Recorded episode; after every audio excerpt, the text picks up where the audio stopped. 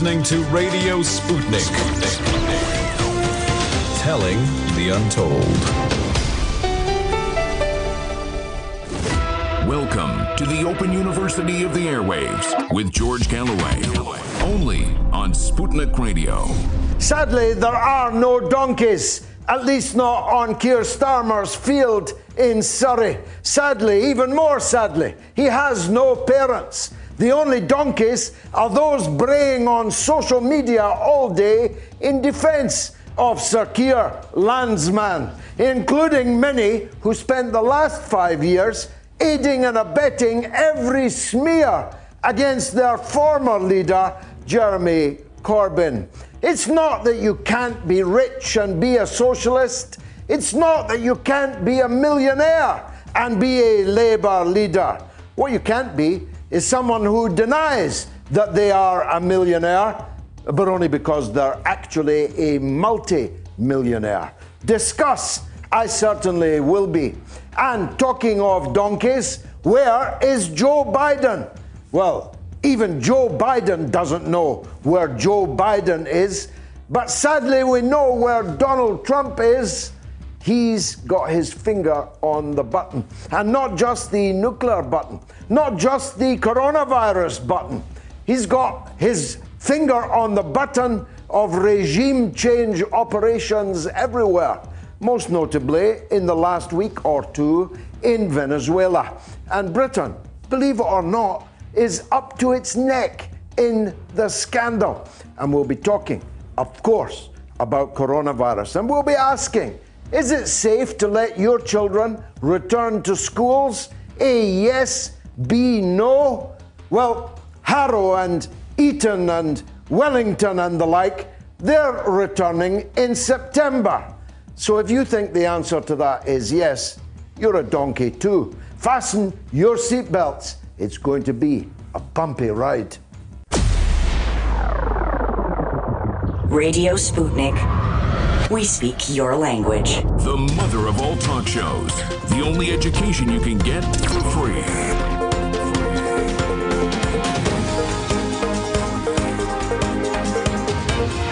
George Galloway. This is Radio Sputnik.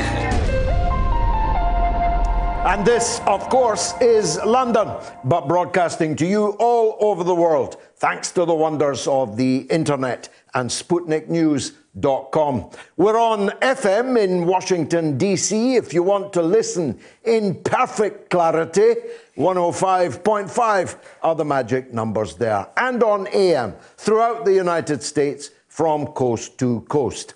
But 535,000 of you last week watched the show as well as listened.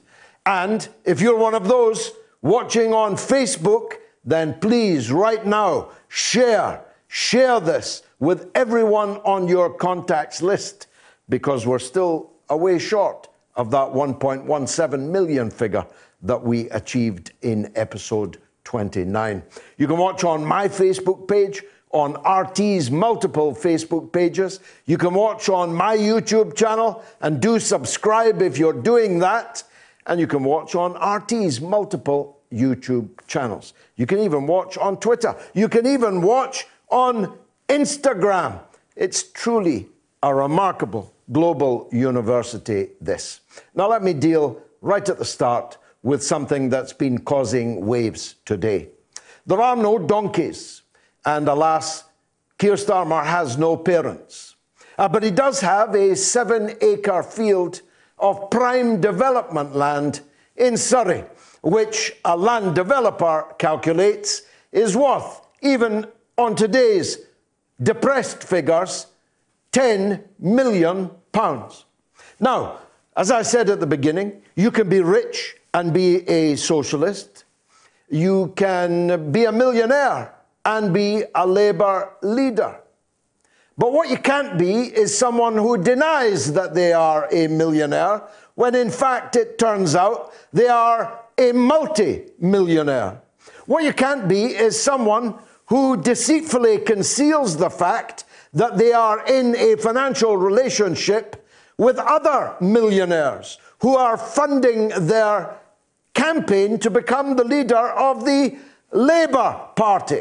And it is astounding to me that so many people needed persuading of that in the course of the day on social media. And some of those who've been braying like donkeys in defence of Sir Keir Landsman are those that aided and abetted every single smear against their former leader, Jeremy Corbyn. You really couldn't make it up. Neither could you make up what's happening in the United States. You couldn't make up the fact that the President of the United States said we have 15 cases and they're all going to disappear. And now they have hundreds and thousands of cases and almost 100,000 people dead. You can't make up that the Democrats have put up such a candidate as Joe Biden to face calamity Donald in November. A man who doesn't know how to say his name, even with a teleprompter, doesn't know what state he's in, doesn't know what office he's running for, doesn't know his wife from his sister, but has his wife or maybe his sister next to him all the time doing all the talking. This is a farce. And as I've said to you before, nothing says the decline of the United States empire like Joe Biden versus Donald Trump. We'll be talking to the wonderful Rachel Blevins in just a few minutes on that very subject. Rachel has become extremely popular indeed on this side of the Atlantic, as she already was on her own. We'll be talking about the coronavirus crisis in the United States and around the world, and of course, here in Britain, where calamity Boris Johnson is calling for our children to go back to school, having, I think, last Sunday called on us to go back to work. On Monday, he said. No, not Monday, said his deputy, Wednesday. And now that everyone is being forced back to work, they've got to be alert. I'm being as alert as I possibly can to the coronavirus, although it is one one thousandth of a hair's breadth in width.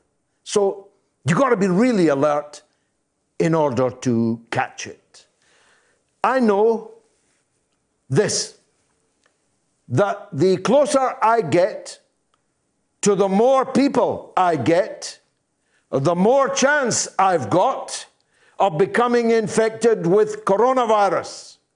That much I didn't need to be a rocket scientist to work out.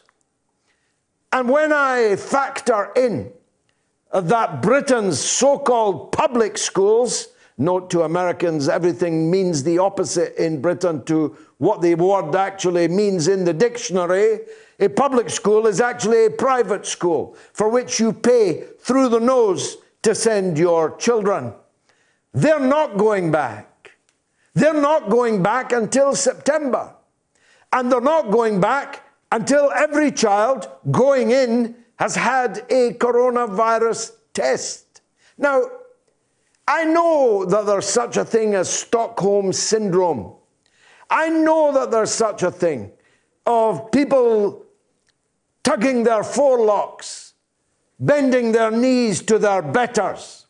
But if your betters are not sending their kids to school until September, why are you lining up to send yours back to school in June?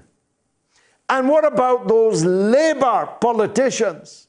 David Blunkett, the man who signed the treaty which is going to send Julian Assange to the United States, but not Anne Sacoolas back to Britain to face trial for killing poor Harry Dunn. Lord Adonis, the postman guy, what's his name? Alan Johnson, and Somebody called Barry Sheerman, but you won't know who he is, though he's been in Parliament for well nigh 40 years. They've all lined up to kick the teachers, to kick the teachers' unions, calling them wreckers, irresponsible, anti teaching, when all the teachers are saying is what every worker in the land should be saying. And all the teachers' union are saying is what every union in the land should be saying. We will not send our members back to work until you can guarantee us that they will not become sick and possibly die through working in a toxic workplace. After all, that is the law of the land. It is a criminal offense and potentially corporate manslaughter to allow your workers to go to their death instead of to go to their bench or their place in the work. We'll be talking uh, about coronavirus, of course, with Moats medic, Dr. Ranjeet Brar, whose videos with us continue to break all records because he's not only a razor sharp medical brain, he understands the politics behind all of this, including uh, the rush to sacrifice our children but not theirs, to sacrifice our workers uh, but not them. And who can blame them for trying when they are aided and abetted by false consciousness and supine labour and trade union leaders? But I want to spend the next few minutes talking about the events in Venezuela. You see, it seemed comic opera at the time that a gang of mercenaries, including two US citizens, both claiming that they worked as security for Donald Trump, were captured by Venezuelan fishermen and women when they attempted to land on the coast of Venezuela.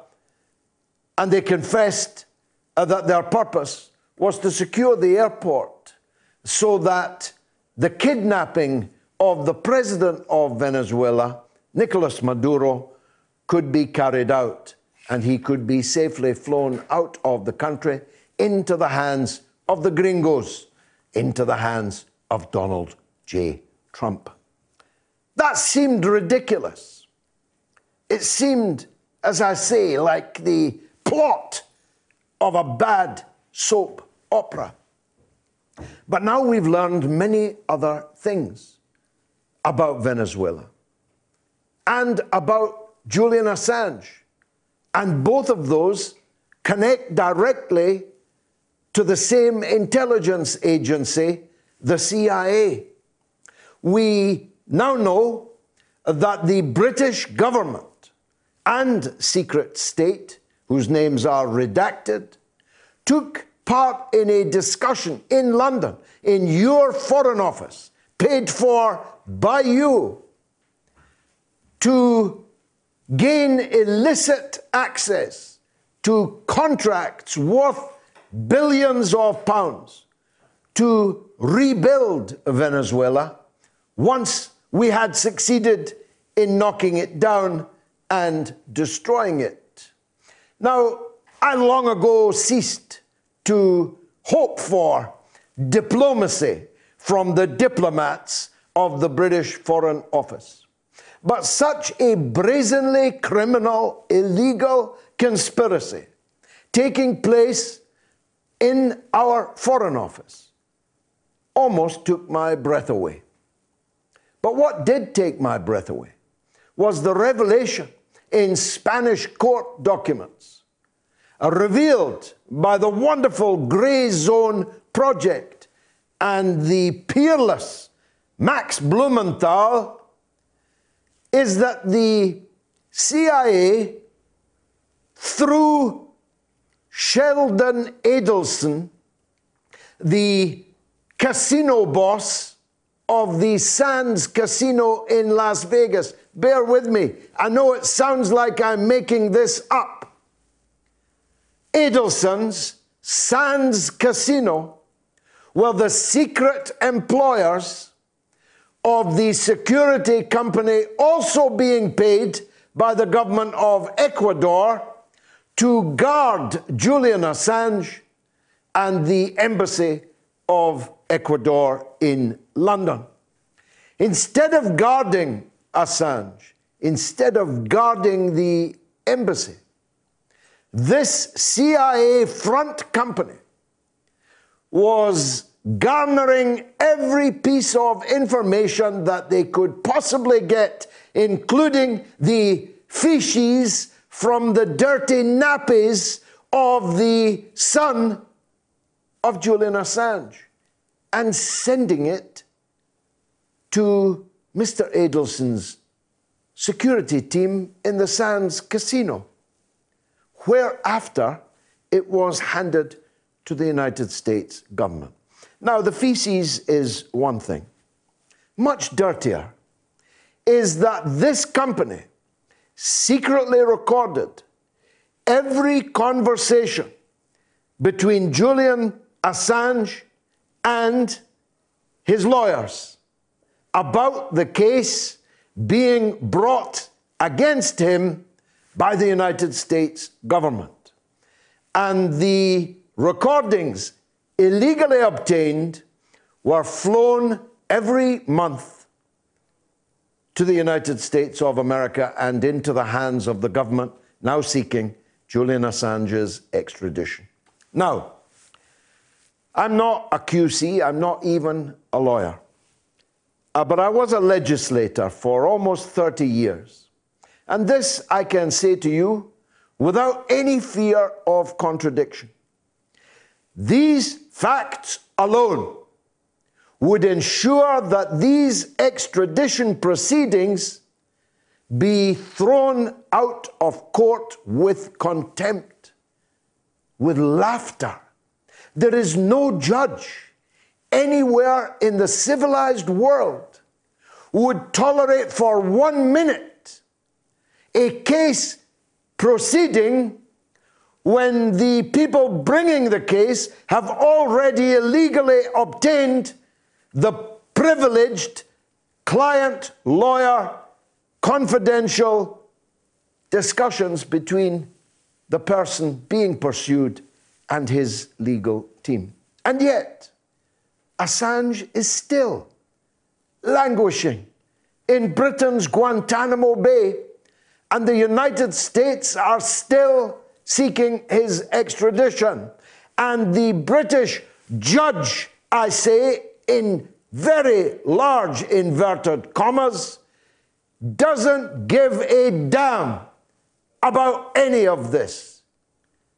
Which leads me uh, to conclude that if Assange is extradited to face 175 years in an American dungeon, for publishing documents, then there is no law in Britain. Then Britain has ceased to be a member of the civilized world. That Britain is no longer a democracy. And that journalism, broadcasting, freedom of speech has been murdered in plain sight I'll be here until 10 o'clock. I hope to have the pleasure of your company. Radio Sputnik. Every Tuesday to Loud and Clear for a regular segment called False Profits, a weekly look at Wall Street and corporate capitalism, where we talk about the big economic issues of the week from the point of view of working people, the poor, and the U.S. position in the global economy. Join us this Tuesday and every Tuesday with financial policy analyst Daniel Sankey right here on Radio Sputnik. Want to talk? Get in touch with us at radio at SputnikNews.com. We are talking 24 hours a day, seven days a week. You are listening. We give you the most essential out of the endless information space. Radio Sputnik, telling the untold. Radio Sputnik. We speak your language. Find us at SputnikNews.com. 24 hours a day, 7 days a week. We give you the most essential information out there. Radio Sputnik, telling the untold. George Galloway and the mother of all talk shows. Join us at the College of Knowledge, where there are no tuition fees. A big thanks to my friend Ian Puddick for this uh, hand sanitizer as supplied to the Ministry of Defence. I hope I haven't given away any secrets there, Ian. I'm sure the Ministry of Defence is delighted to be sharing hand sanitizer with me. As I am delighted to welcome my first guest of the evening. The first time I saw and heard Rachel Blevins, a young American woman on RT America with whom I work. I knew she was going to be a big star. I just didn't know it would be here in Britain that she'd become an even bigger star than she is in America. She is journalist, broadcaster, and all round commentator, Rachel Blevins. Rachel, welcome back to the show. Let's start, if we can, uh, with your coronavirus situation.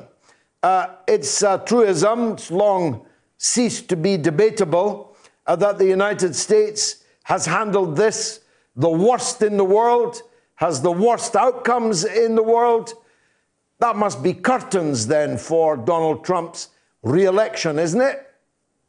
Absolutely. Well, thank you so much, George, for having me back. And it really has been a massive topic that is going to define the 2020 election based on Donald Trump's response. And there has been a lot to be desired there. You know, right now, not only do we have nearly 90,000 deaths and 1.5 million confirmed cases of the coronavirus, but at the same time, we also have more than 36 million Americans who are out of work, which is the largest loss of jobs in U.S history. And on top of that, nearly half of those Americans who have applied for unemployment insurance either haven't received their benefits yet or have been denied. And on top of that, we also have 20 million Americans who still have not received their initial stimulus check for just $1,200 from the government. So not only do we have a lot of coronavirus cases and not only do we have a lot of Americans out of work, but we also have a lot of Americans who aren't benefiting at all from the government and anything it says it's trying to do to help relieve that pain. That sounds like a recipe for serious trouble in your country. Do you feel that? Absolutely. And I think it's something that we're just now seeing the effects right now, but it's likely going to continue and it's going to be a massive topic as we get closer and closer to that November election. And, you know, just right now we're having Americans who are, you know, you see a lot of protest on the streets and people going and protesting at their capitals. And a lot of that is because they're frustrated with the government's response and they don't have the trust in the government to think that they're going to do the best possible thing by initiating lockdowns and they want some other option there. And they just don't have that trust built up, and it doesn't look like it's something that's going to be repaired anytime soon.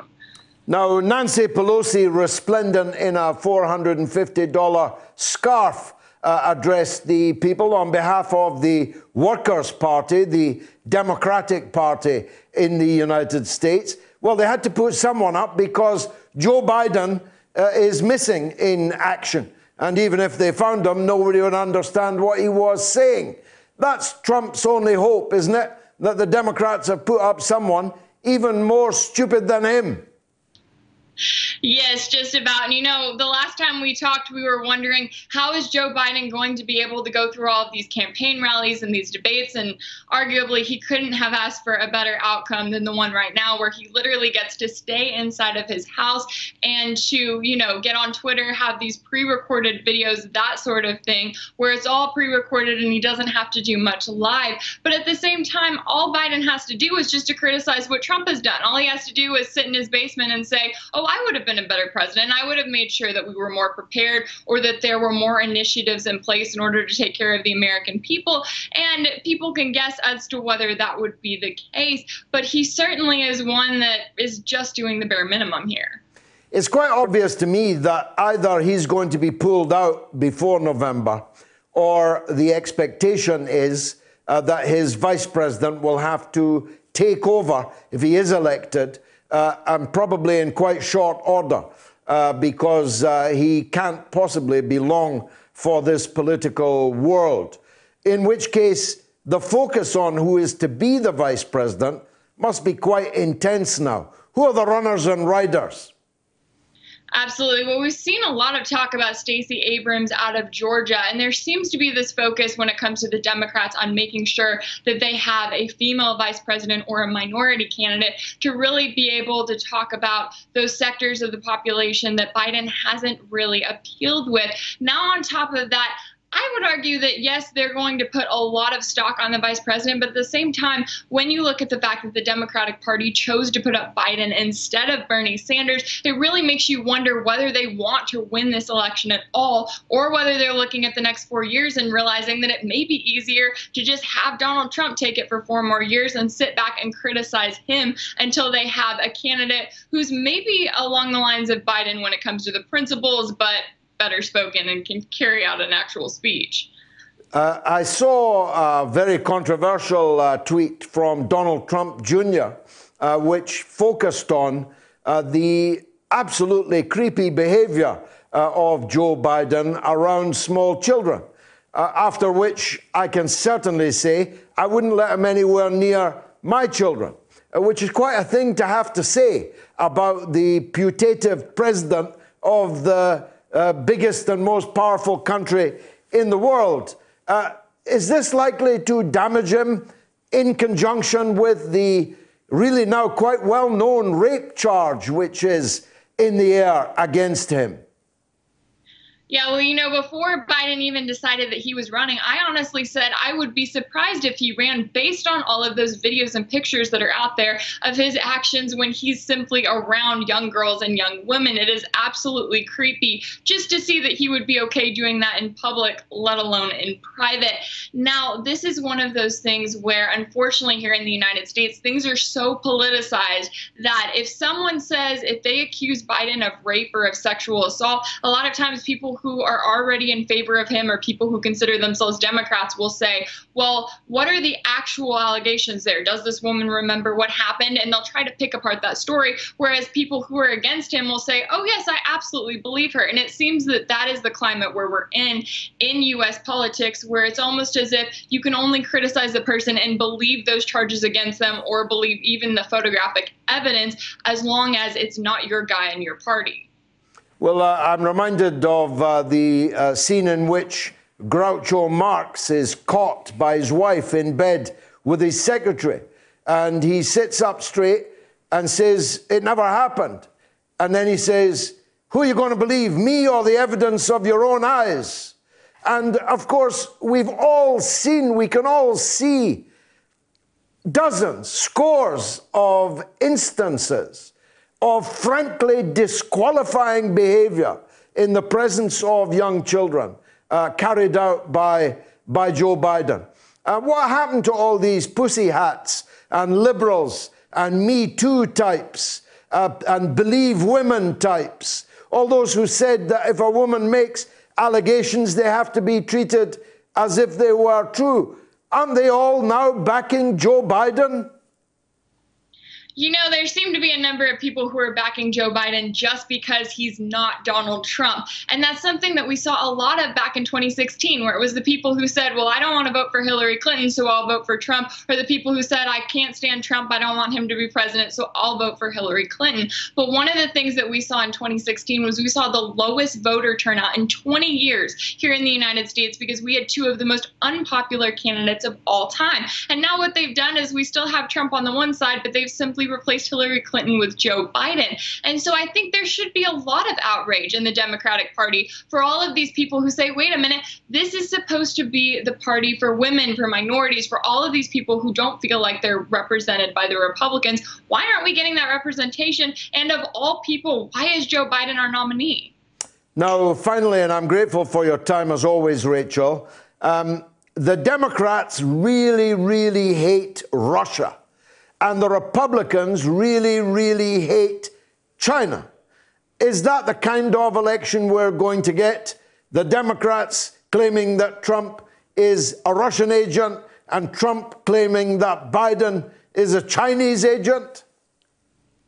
That definitely could be the outcome. You know, as far as the Democrats go, we're seeing new evidence come out about the case of Michael Flynn, Trump's former national security advisor, and everything that happened there. But I also think it's important to remember that the mainstream media here in the United States, CNN, Fox News, they were the ones that peddled the Russiagate theory for years with no evidence whatsoever. And the intelligence community didn't come in and try to dissuade them from doing that at all. And so we have to remember that when it comes to the intelligence community and when it comes to their leanings here, if they can get the American people to believe that any government from any other country was able to successfully influence an election, then they know that they have that card in their hand and it's one that they can pull out at any time whatsoever in the elections to come. So they're not saying anything about, okay, is it possible that Russia could influence our election, even when we don't have evidence of that? And at the same time, when it comes to China, President Trump has to be careful where he's going with that because he's sitting there and he's throwing out tariffs here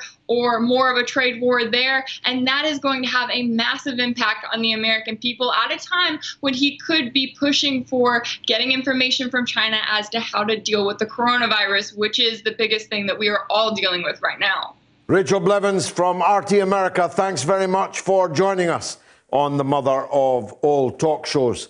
Very good to see you again. Is it safe to let children return to school? A, yes, 36%. No, 64%. You can vote now on my Twitter feed at George Galloway. 852 of you have voted uh, this far. Let me read some of the comments that are coming in. Adam says, Schools are still open anyway. The school I work for is open to essential workers' children. Schools should open for people who now need to get back to work, but there should be no sanction if people prefer not to send their kids in. In my case, Adam, I'll send my children back to school when Eton, Harrow, and the rest go back. Stuart says when the MPs are back in the House of Commons, perhaps I will think about sending my kids to school, but there should be no sanction. Uh, sorry, uh, I would, uh, until then, I'd rather have them safe at home with me. And Ian says, I voted no, but not because of COVID, but because what they teach our kids these days is garbage, and some of it is borderline child abuse. And June says, the children will be fine. It's the teachers who will be taken poorly, having to deal with children who are infected. That's the issue. And Luke says they shouldn't be going back to school until the lockdown has completely ended. We can't even manage adults to adhere to social distancing. And Tracy said, Whoever said, Yes, I want your evidence that shows it's safe. You either don't have children or you are brainwashed fools.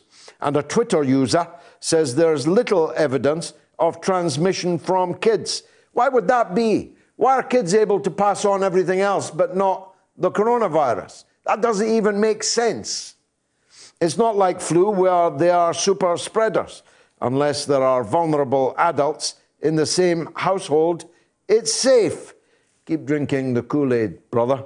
And uh, on Twitter, Wildcat75 says, Children, because they cannot vote and do not pay taxes, are the single most important yet powerless demographic in the modern industrialized world. There's not a more oppressed demographic, as far as I understand the world to be. Well, I, I became a donor this week to something called Water Aid when I saw their ad, uh, which, which told me that 800 children every single day, every day, die from drinking dirty water. Just think about that. And Larry says, How does the government calculate the R number when they don't trace everyone who was infected or is infected with the virus?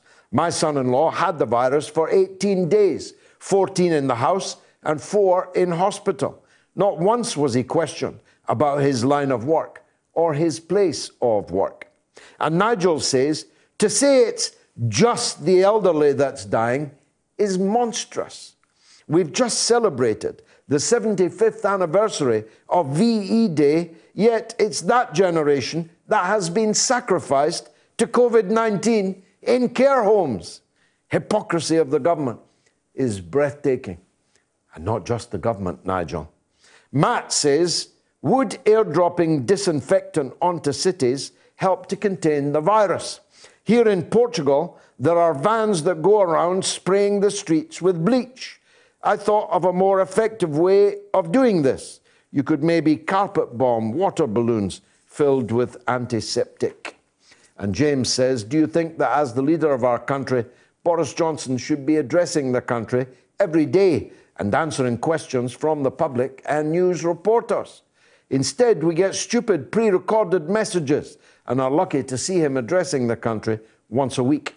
Instead, we get all the stooges and Hancock, who gets on my wick. Well, if I was the Prime Minister, I would be at the pulpit every single day. And I wouldn't leave it until all the questions had been properly answered. Eve in Idaho is on line one. Let's hear from him. Go ahead, Eve. Hello, George. Thank you for having me. I wanted to uh, to make a comment on um, on um, the election and about the third party. Uh, my first point is when do you know that we are ready for a third party? And I think I got the answer. You get the, the answer is you know we are ready when, regardless of their platform, you know you would vote for them.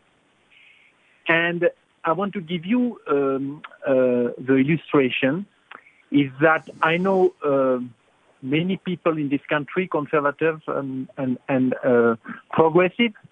The conservative, they don't want too many social programs. They don't want to give money to the, to the disadvantaged. And the progressive, they would like more of those. But I don't know anybody who wants public money to be given to the wealthiest people in the country. This is essentially what has happened for 20 years, 30 years. They are bailed out every 10 years for a reason or another. And the money is printed at the Federal Reserve and is thrown into the stock market. And this is the way we subsidize the richest people in the country. And I don't know anybody who would support that. And the third party should be based on those obvious facts. Then yeah, uh, because uh, the two cheeks of the same backside, the Republicans and the Democrats, are both absolutely culpable, including right now uh, in that process of trickle up, uh, of the wealth trickling up to those who are already filthy rich. Now, I had high hopes that Jesse Ventura would run as a third party candidate. Are my hopes uh, misplaced on that eve? Is, uh, is, he, uh, is he like Bernie Sanders, faltering? No, I think your I think your hopes are justified. I'm waiting the same, and also I want to um, to correct something the Democrats say all the time, and they say, well, you know, Joe Biden is not that great, but we have to. Uh, he's not Donald Trump. That's why we should vote for for him. This is absolutely false you, because when it was Bernie Sanders, he was not Donald Trump, and the Democrats didn't support him at all. Exactly. Donald, well said. Eve, yeah. I've got to press on. Thanks for a wonderful call, as usual. Michael is in Minneapolis. Let's hear from him. Michael. Hey, how you doing today, George? All good, thank you. Go ahead. Well, so I, progressives in America, we're in a kind of a tough spot. And you know, you've got Nancy Pelosi in the leadership. They've refused to consider. There are about four, three and a half, four stimulus bills we've done so far. They refuse. He refuses to consider uh, UBI, emergency UBI, rent or mortgage forgiveness. He won't expand Medicare. Just is not getting on board with anything that we're demanding or even considering it.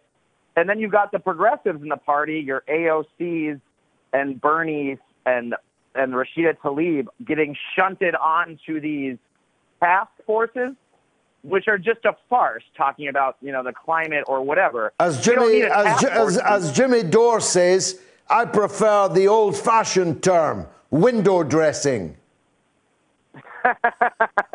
yeah, you're you're exact you're exactly right. But they're not you know they're not really going to consider a Green New Deal or anything. And then on the other hand, after you know essentially stealing the nomination from Bernie Sanders, they're putting up Joe Biden, who is the most conservative right wing Democrat, would be the most right wing Democratic nominee since Al Smith in 1928. And that man was a literal fascist. so I guess what my question, George, is where do we go from here? You got to go third party, Michael. You can't go on like this. If you keep voting for the lesser of two evils, even though in the case of Hillary Clinton and Joe Biden, that's questionable whether they are the lesser of two evils, you're guaranteeing that evil will win every time. You need a party of the working class in America. And that must start sometime, and I can think of no better time for it to start than now. I absolutely agree with you. And that's why, you know, to your earlier comment from the previous caller, it's disappointing that uh, Jesse Ventura has decided not to run. Because I'm not sure. Do you think he's finally closed the door on it, Michael? The last thing I saw uh, was uh, just a trifle enigmatic. Mm-hmm. Well, I guess the last statement I saw he made was that he wasn't going to run, but that was about a week and a half ago. So it's mm. possible that maybe mm-hmm. he's changed his mind since then. I'm just I'm starting to think that electoral politics is never going to get it done, and that if we don't do a general strike, we're not going to have a chance. Yeah, but, yeah, you're, but not, you're, not, you're not going to get that, Michael. Uh, these things are a process, not an event. Uh, and, sure. uh, and therefore, the process needs to start and it's got to start on the democratic level as well as on the industrial level, the community organization level, and so on. Mm-hmm. Michael, great call. Thanks very much for it. I must press on though. Uh, this week, my RT short was on the subject of Brexit because I know you think it was all a done deal, but believe it or not, some of the most powerful people in Britain are still trying to cheat us out of Brexit. Take a look at this. Britain needs to be out of the European Union just as quickly as we possibly can, even if that means no deal. Even Yanis Varoufakis, who campaigned against Brexit, has advised us that such is the parlous condition of the European Union that we need to get out, deal or no deal. Though, in my view, the current disaster unfolding on the European mainland is such that we're much more likely to get a deal to our liking than we ever have before. COVID 19 has devastated the pretensions of the European Union to be an all for one and one for all club in which the devil is not allowed to take the hindmost. In fact, the richest, most powerful countries in the European Union abandoned those at the core of the periphery, like Italy, like Greece, and others, just as soon as the proverbial hit the fan. The rich countries, Germany in particular, were determined right from the start that they would not be picking up the bill for the problems on what they contemptuously call the periphery. By periphery, they mean huge countries like Italy, which was one of the most grievously damaged and earliest hit of coronavirus 19. The European Union, you'll recall, sent a man from Brussels right at the start of the crisis, not with aid and assistance, but with a fine. A fine on the Italian government for illegally subsidizing their Sardinian tourism industry. Countries like Italy and Greece have appealed for euro bonds for the European Union to fund on a per capita basis, on a fair basis, the getting back to work and keeping the public safe efforts of their governments. This was rejected out of hand. Just like in Britain and the United States, the only interests in the minds of those who rule the European Union are the interests of the already rich and powerful. And they are determined that whatever else happens in the Eurozone, none of the neoliberal austerity politics of the last decade and more are going to be changed just because there are people suffering. There's another reason why Britain needs to be out of the European Union, and it's that if we're not out, we'll be forced to shoulder a considerable part of their bill for reconstruction on top of the bill for the reconstruction of our own country. And there's a third reason. Britain needs to be free when this devastation finally clears to reshape and remodel our own economy and our own country untrammeled by the chains of the European Union. We need to be able to nationalize industries. We need to be able to prefer the products and services of our own companies and businesses and industries. We need to be able to chart an independent course out of this morass. If we are chained to a fading, failing collection of economies that have been completely ruined by the coronavirus 19, we need to be able to do it as a free and independent country. It's true that the British government has been amongst the worst in the world. And I'm not saying that being free of the European Union necessarily of itself means that we can do better, but it is a necessary, if insufficient, condition to do so. Boris Johnson, in my opinion, has the skids underneath him. I feel that the Conservative Party must now be actively contemplating ditching the pilot. The Tories don't have anyone else, really, to run the country. That's why the mainstream media are so happy that they've got a safe pair of hands by the name of Sir Keir Starmer. I say a plague on both their houses, if you'll forgive the unfortunate pun. I say Britain deserves better than this. The last time we faced an existential challenge like this, Chamberlain was ditched, but then there was a Winston Churchill waiting in the wings. There are no Winston Churchills in today's House of Commons. We have to do better than this. But when it comes to Brexit, here's where I stand. We have to be all out by Hogmanay, deal or no deal. Have something to say? Do you disagree with George? Then call us now and give us your view. Vote now on my Twitter feed. 989 of you have voted thus far. Is it safe to let children return to schools?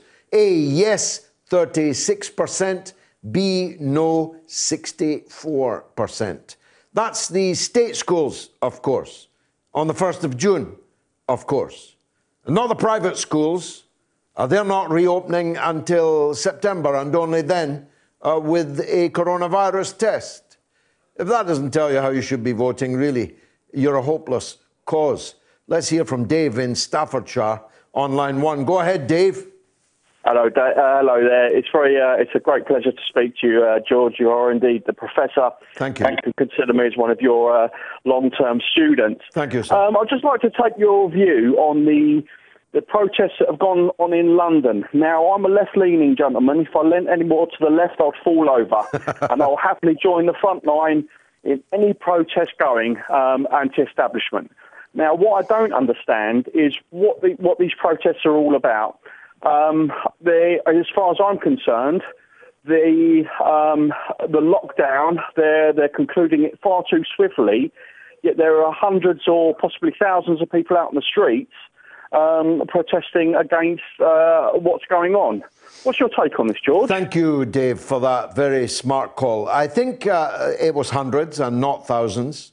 Uh, something like 86% of the British people surveyed do not want the lockdown to end.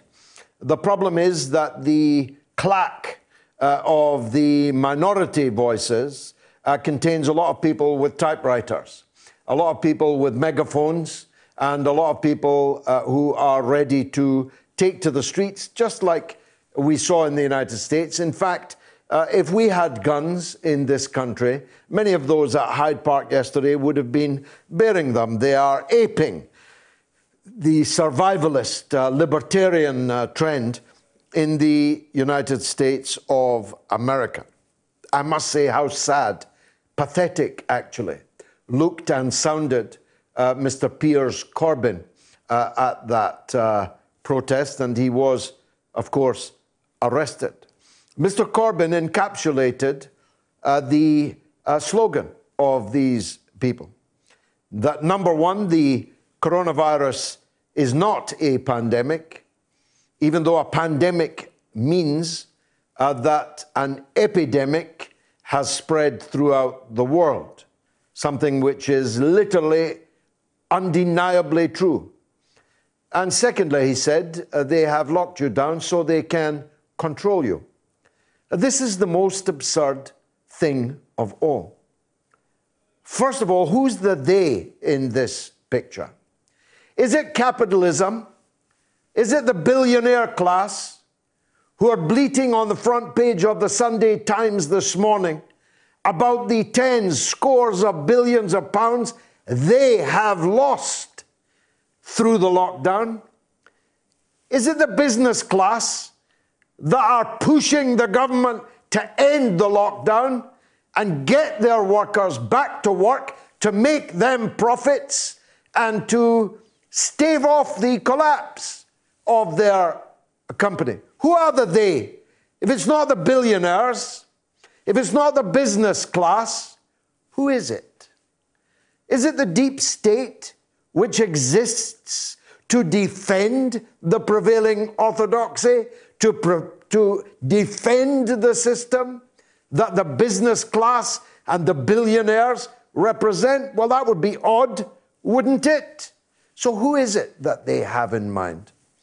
Well, in the case of uh, David Icke, it's some kind of cult, some kind of Illuminati. And you don't have to look hard under the bushes to see that they're referring to uh, the Jews. It is just about the most repugnant social formation of any that I have ever seen manifesting itself on the streets of Britain. And irony of ironies, a significant number of them were wearing face masks, medical face masks, to protect against a virus which they claim is a hoax. You couldn't make it up. Dave, thanks for the call. Bruce is in Derby. Let's hear from him. Go ahead, Bruce. Hello, George. I'm pleased to speak to you. Now, I'm so old, Bruce, that when I saw the words Bruce and Derby, I thought of Bruce Rioch. Do you remember him? No, I don't. I'm I'm Bruce Thorburn. Okay. And, um, Bruce was the captain of Derby and the captain of Scotland. Very, very fine player. Go ahead. um, what I was trying to say, obviously, I'm a fan of yours, been a fan of yours for years, and Tony Benn as well. God rest his Uh, soul. But but what I want to talk about is um, the the lie that is being told to the nation. The Conservative Party are pretending that they created a fund to look after us all and that they are our saviours. But I can talk, I can tell you a fact, uh, which is happening to me, and I expect it's happening to thousands of other agency workers as well. I was at work on a Tuesday morning, and I got a text from UK.gov telling me from Boris Johnson that I should stay at home and save lives. And I showed it, that, and it wasn't like a spam email, it was a message sent to my private phone. So I showed it to my production manager, and she asked me, Do you have any underlying health issues? I said, Well, I've got high blood pressure and asthma. She said, You should go home. So I went home. Then I phoned my employer, my agency.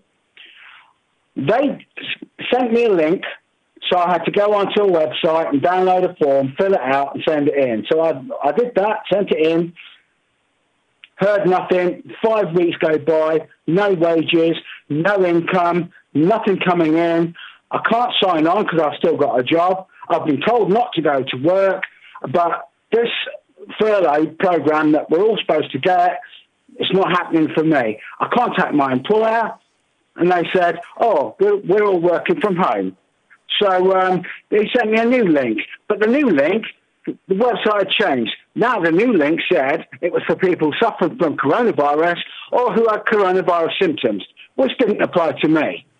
So here, here I am, like thousands of others who've been told to stay at home. We've got no work, no job to go back to. We can't sign on. We've got no money coming in, but the Tories are still pretending they're looking after us. That's a very, very powerful call, uh, Bruce. Um, the only advice I can give you, uh, and uh, you may already have done it, you must urgently contact your member of parliament and Which say. Chris Williamson. Well, unfortunately, it's not now, uh, and it's a Conservative MP instead. Uh, what in Derby? Yeah, Chris Williamson got expelled, and uh, he didn't get elected when he stood as an independent. Well, and the Labour. Well, the internet, the internet's not up to date because I, I recently looked up who my MP was. Well, I wish your MP was Chris Williamson. Williamson, uh, but alas, it's not any longer. But you need to contact urgently. I'll give you the number. If you phone tomorrow, George, George, George. I'm giving you the number. me- I'm giving you're you his gonna me number. to call up a Tory MP. I'm wasting my no, time. No, you're not. Uh, if you say that Listen, this, I've got something else I want to ask you, mate. Yeah, I'm going to give you this Um, number. This is important. 0207 219 3000 and ask to speak to the Member of Parliament for Derby and say that you were advised on national, international radio last night to do it. Now, your last point. Well, my last point was um, well, there was two points as well. Uh, two points. One of them was I don't want to, you know, I'm not, I don't want to break a spoiler, so I'm not going to do that. But um, one of your recent shows, you were talking about a brilliant Penguin classic called uh, "The Ragged Trouser Philanthropist," Yeah. and I read that, and I was really happy to see what happened to the guy who ended up with a blanket. hmm And the second point was, you don't advertise yourselves on this show for the Workers' Party of Great Britain. No. Now, I'm already a subscriber of yours, but I'd love to join your new party. So, where in Derby can I find that information? Do you have a Derby branch? Uh, well, look, I, I've taken a self denying ordinance uh, just for ethical reasons, no legal reasons, uh, on this. So, the best thing I can advise you to do is to contact the Workers' Party of Britain at their website, which is workerspartybritain.org. Thanks very much, uh, Bruce, for a most uh, cogent and powerful call. Is it safe to let children return to schools? A, yes, still 36%. B, no, 64%. I'd like to ask the 36% why they think it's safe to let our children back to school when the parents and staff at Eton and Harrow have already decided that it is not safe for their children to return to school. Why do you think that is, Mr. and Mrs. 36%? Does that not trouble you somewhat? Because if it doesn't, well, it really, really should. Yitz says schools are breeding grounds for germs. Bertie says absolute disgrace. Get them back to school. Lockdown kills, says Bertie in Ward 5. And Barry says COVID 19 is not as serious as it's made out. The truth is in the numbers. The healthy under 60s have a very low probability of serious effects. Hard luck, all you unhealthy over 60s out there. Are there many of you? The case fatality rates have been ramped up. Untrue, they've been suppressed.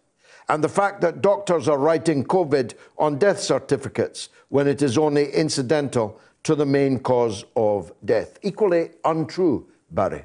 As a matter of fact, the government has done everything to suppress the number of COVID 19 deaths. And Chewy says, My uncle fell and was taken to Edinburgh Royal Infirmary. A young guy with coronavirus in the bed next to him infected him. Two days later, he died. And Joe says, Maybe you can answer this. What a fantastic effort from the public to raise money for the NHS and care workers. My question is Does anyone know where it's all gone? who has had it and how is it being spent. I know people who work in these sectors and they don't know. There must be millions in the pot, but where is it? I'll tell you what I'll do. I'll ask Dr. Ranjeet at the third hour, our Moats medic, if he knows the answer to those questions. But right now, it's news with the wonderful Jamie Lowe.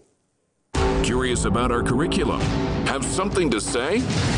Then call us now to join the debate on the mother of all talk shows with George Galloway.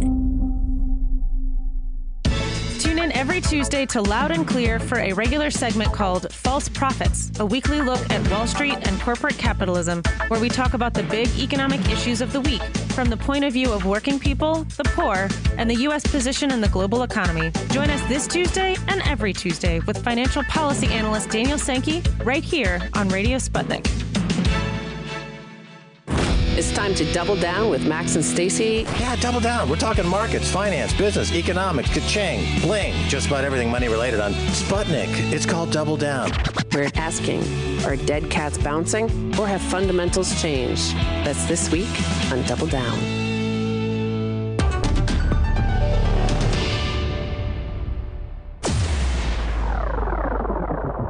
Radio Sputnik. We speak your language.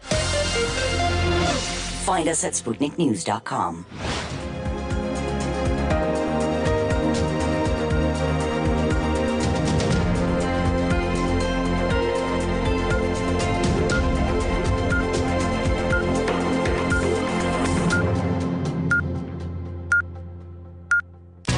Radio Sputnik News. The death toll in Spain from coronavirus has dropped to below 100 for the first time since the outbreak began. However, the number of confirmed cases of coronavirus in Brazil has now surpassed that of both Spain and Italy. It means that the outbreak in Brazil is the fourth largest in the world after the country's health ministry registered 14,919 new confirmed cases in 24 hours, taking the total to 233,142 behind the United States, Russia, and the UK. Brazil has done just a fraction of the testing for COVID 19 seen in the other three countries, and the figures will now pile pressure on the president, who lost his second health minister in a month. He has defied health experts and called for widespread use of drugs which haven't been proven to be effective against the virus. 65 year old right wing leader has publicly attacked state governors in his country who have introduced quarantine measures to combat the spread, including the closure of schools, shops, and restaurants. British Cabinet Minister Michael Gove has insisted England's schools are safe to reopen, but acknowledged that the risk can never be eliminated. He said the key was to make schools safe with smaller classes and staggered arrivals. The UK government has set out plans to begin a phased reopening of primary schools in England from next month. However, Scotland, Wales, and Northern Ireland are not following and are still keeping strict social distancing in place. Measures in England have been slightly relaxed to allow anyone who cannot do their job at home to go back into work when it's safe to do so. Labour's Angela Rayner is urging the UK government to publish the scientific advice guiding the plan to reopen the schools. She said that if the government could ensure that track and tracing was properly in place, that would reassure parents. Teaching unions are being backed by the British Medical Association and have raised concerns about safety. Former Labour leader Jeremy Corbyn's brother Piers was among 19 people arrested at an anti lockdown demonstration in London's Hyde Park. Hundreds of people gathered to object to their rights of free speech and movement being curtailed, along with some holding several placards and banners, including slogans like freedom over fear. India is extending its lockdown for another two weeks as it attempts to curb the spread of coronavirus. The country went into lockdown on the 24th of March, and schools, public transport, and most businesses have been shut since. India recorded 2,896 deaths, and it has more than 90,000 confirmed coronavirus cases and 53,946 active infection. It's the fourth time that the federal government has extended the world's largest lockdown, covering 1.3 billion people. Science fiction and fantasy author Neil Gaiman has admitted to breaking Scotland's lockdown rules by travelling 11,000 miles from New Zealand to his holiday home on Skye. The Good Omens and American Gods writer left his wife and son in Auckland so he could isolate at his island retreat. He wrote on his online blog that he was now in rural lockdown on his own. Gaiman has since been criticised for endangering local people. China's ambassador to Israel, Du Wei, has been found dead in his apartment north of Tel Aviv. The 57 year old was only appointed ambassador in February, having previously served as envoy to Ukraine. The ambassador was married and had a son, but his family had still to join him in Israel. Meanwhile, Israel has sworn in a unity government after the longest political crisis in the country's history and amid the coronavirus pandemic. Under a power sharing deal agreed in April, right wing PM Benjamin Netanyahu will serve for another 18 months. His centrist rival, Benny Gantz, will serve as deputy PM before taking over. The two politicians have agreed to press ahead with a controversial plan to annex part of the occupied West Bank area as early as the 1st of July. Palestinian leaders reject the legitimacy of the move. And finally, new details have been released about encounters between US Navy aircraft and unidentified aerial phenomena after the Pentagon declassified three videos. Hazard reports from the Navy Safety Center, first published by the website Drive, reveal an incident where a pilot encountered an unknown aircraft which was approximately the size of a suitcase and silver in colour. During the encounter, a Navy jet passed within 1,000 feet of the object but could not work out the identity of the craft. The pilot attempted to regain visual contact but was unable to. In one video, a dark circular object is seen flying in front of a jet, while another shows a small object speeding over land. The final video clip shows a circular object moving quickly before appearing to slow down. A voice in one of the videos can be heard saying, There's a whole fleet of them. And that's the latest here on Sputnik News. I'm Jamie Lowe.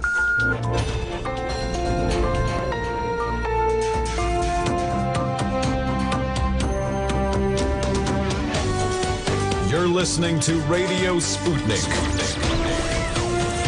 Telling the untold. Welcome to the Open University of the Airwaves with George Galloway. Only on Sputnik Radio. You're listening to and or are watching the mother of all talk shows, along with hundreds of thousands of people across the world. We need your calls, we need your messages, we need your response to this poll. Is it safe to let children return to schools? A, yes, 31%, down 5. B, no, 69%, up 5. You can vote now on my Twitter feed at George Galloway. 1,248 of you have voted thus far. You've got just less than an hour to record your opinion on that question, which is going to become a very big issue indeed. Now, as I said earlier, it's been a pretty bad week for the US intelligence community. Uh, first of all, the fabricated case against uh, General Michael Flynn has fallen apart, and the uh, US Justice Department has walked away from their previous prosecution of him in connection with the Russiagate affair. I feel a personal link to this because just uh, a months, couple of months before he was arrested, I was sitting at the same dinner table as him in Moscow, uh, where he was an invited and paid speaker at the RT anniversary celebrations. Uh, the Russiagate mania then claimed uh, that he was somehow in Moscow as part of Donald Trump's Russian entanglements and that somehow he was betraying his country. Nothing could be more absurdly far from the truth. And so, although I share nothing in common uh, with General Michael Flynn, nothing at all, I know because I've had a long talk with him, I think that he was grievously uh, the victim of an injustice. And so I'm very glad uh, that the deep state persecution of Flynn has now fallen apart. Uh, and then there was the revelation in the Grayzone, I think just about the most significant of the new media outlets that are plying their trade today. And if you're not following them, you really, really must. The Grayzone revealed, Max Blumenthal revealed, their star writer, uh, that the CIA were actually employing the people that the Ecuador government thought they were employing to guard their embassy and their most famous inhabitant in any embassy anywhere ever in the world, namely Julian Assange. But in fact, this company, a Spanish company of private uh, investigators, security company, were working for the CIA. And not just that, but working for a man called Sheldon Adelson. He was the cutout. Uh, he's a larger than life casino owner in Las Vegas. I'm not making this up. He's also, of course, Israel's number one man in America. He is the font of undreamt of sums of money given to people uh, who are supportive of Israel. And he's also the man who spends the money to take down people that are not sufficiently supportive of Israel. So the CIA took another hit.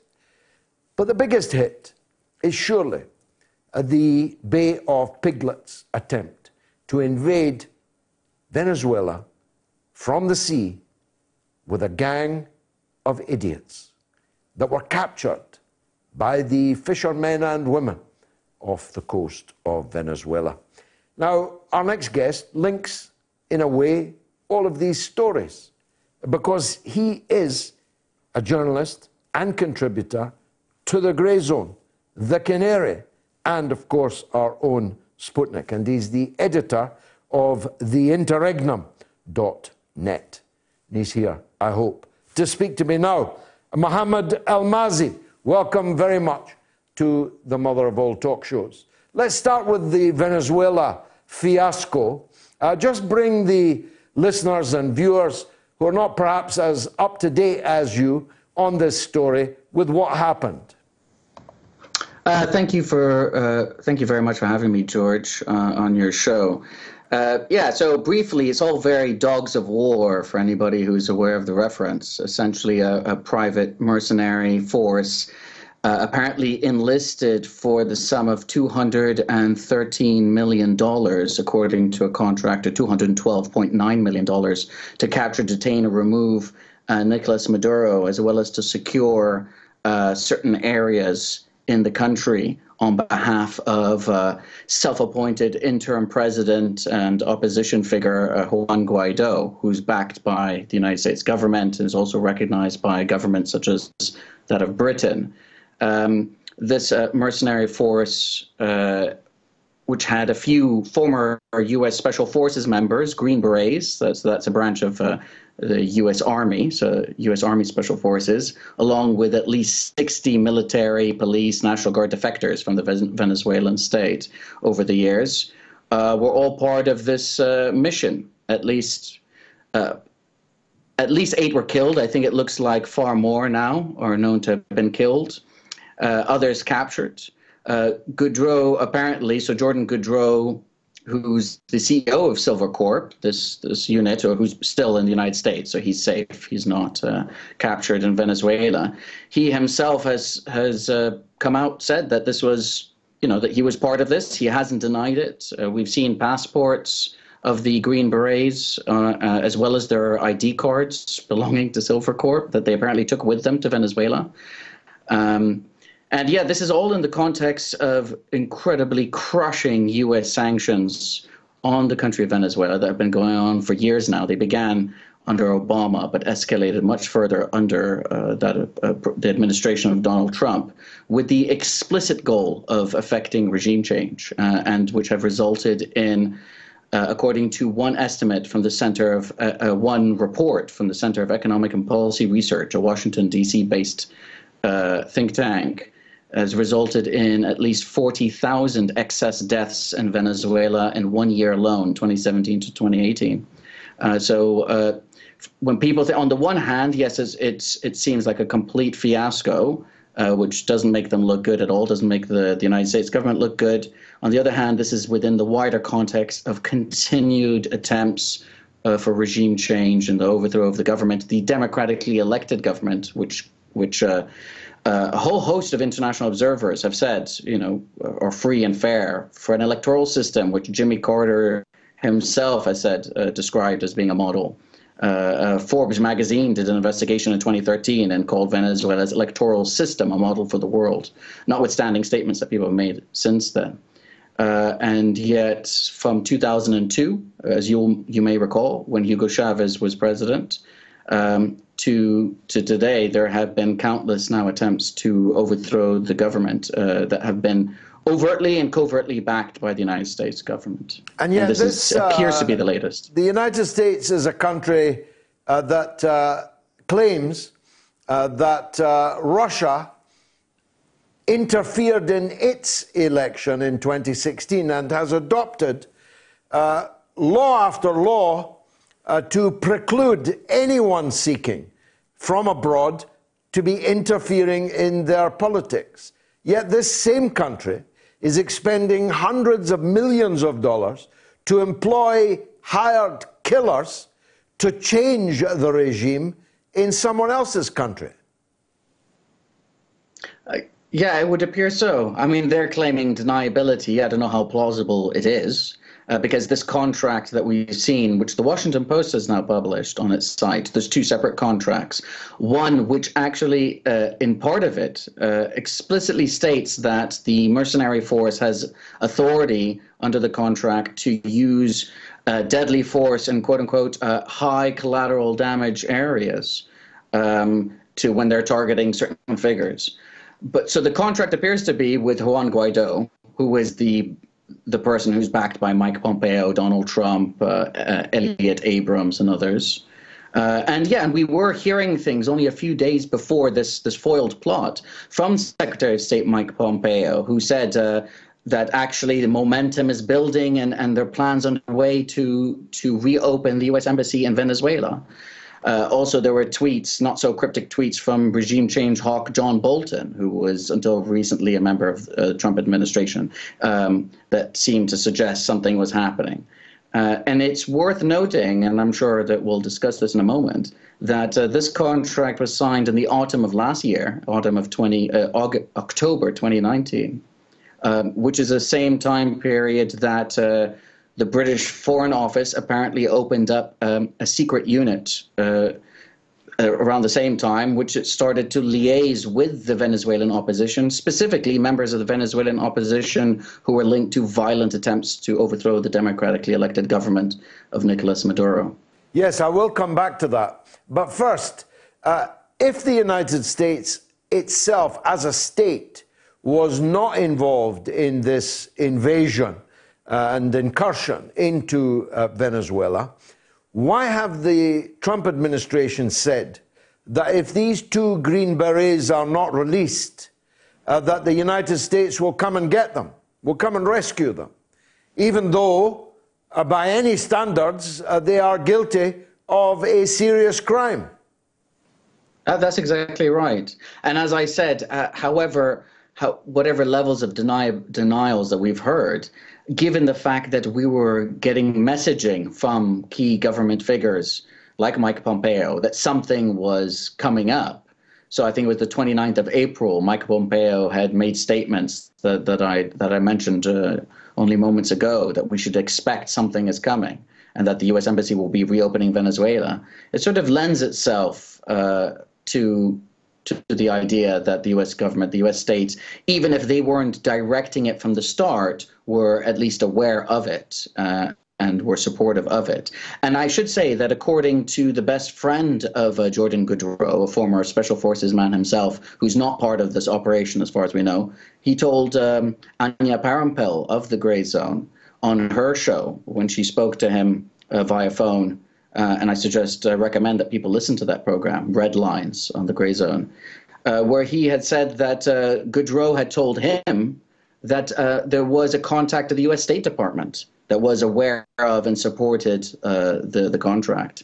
So even if the United States was using a sort of a cutout, if you like, uh, nonetheless, there are there is quite a lot of evidence. I think, uh, even well, if it's uh, circumstantial. Quite, quite, a lot of evidence in this case. Uh, but the, if you look at the book, the United States has done this in practically every continent uh, for uh, 75 years at least.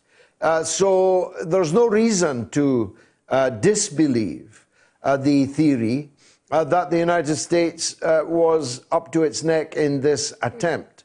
What is more surprising at least to some of our viewers and listeners, will be that the British government uh, was involved in a secret plan with violent oppositionists seeking the violent overthrow of a recognized government, not by Britain, but recognized by the United Nations and therefore covered by international law, uh, to get contracts for British companies to rebuild Venezuela before they've even destroyed it fully.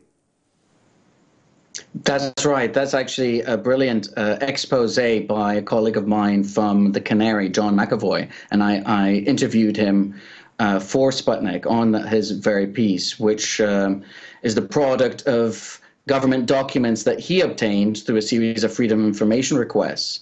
And in those documents, he discovered the existence of a previously unknown unit in the Foreign Office, uh, the British Foreign Office, called the Venezuela Reconstruction Unit.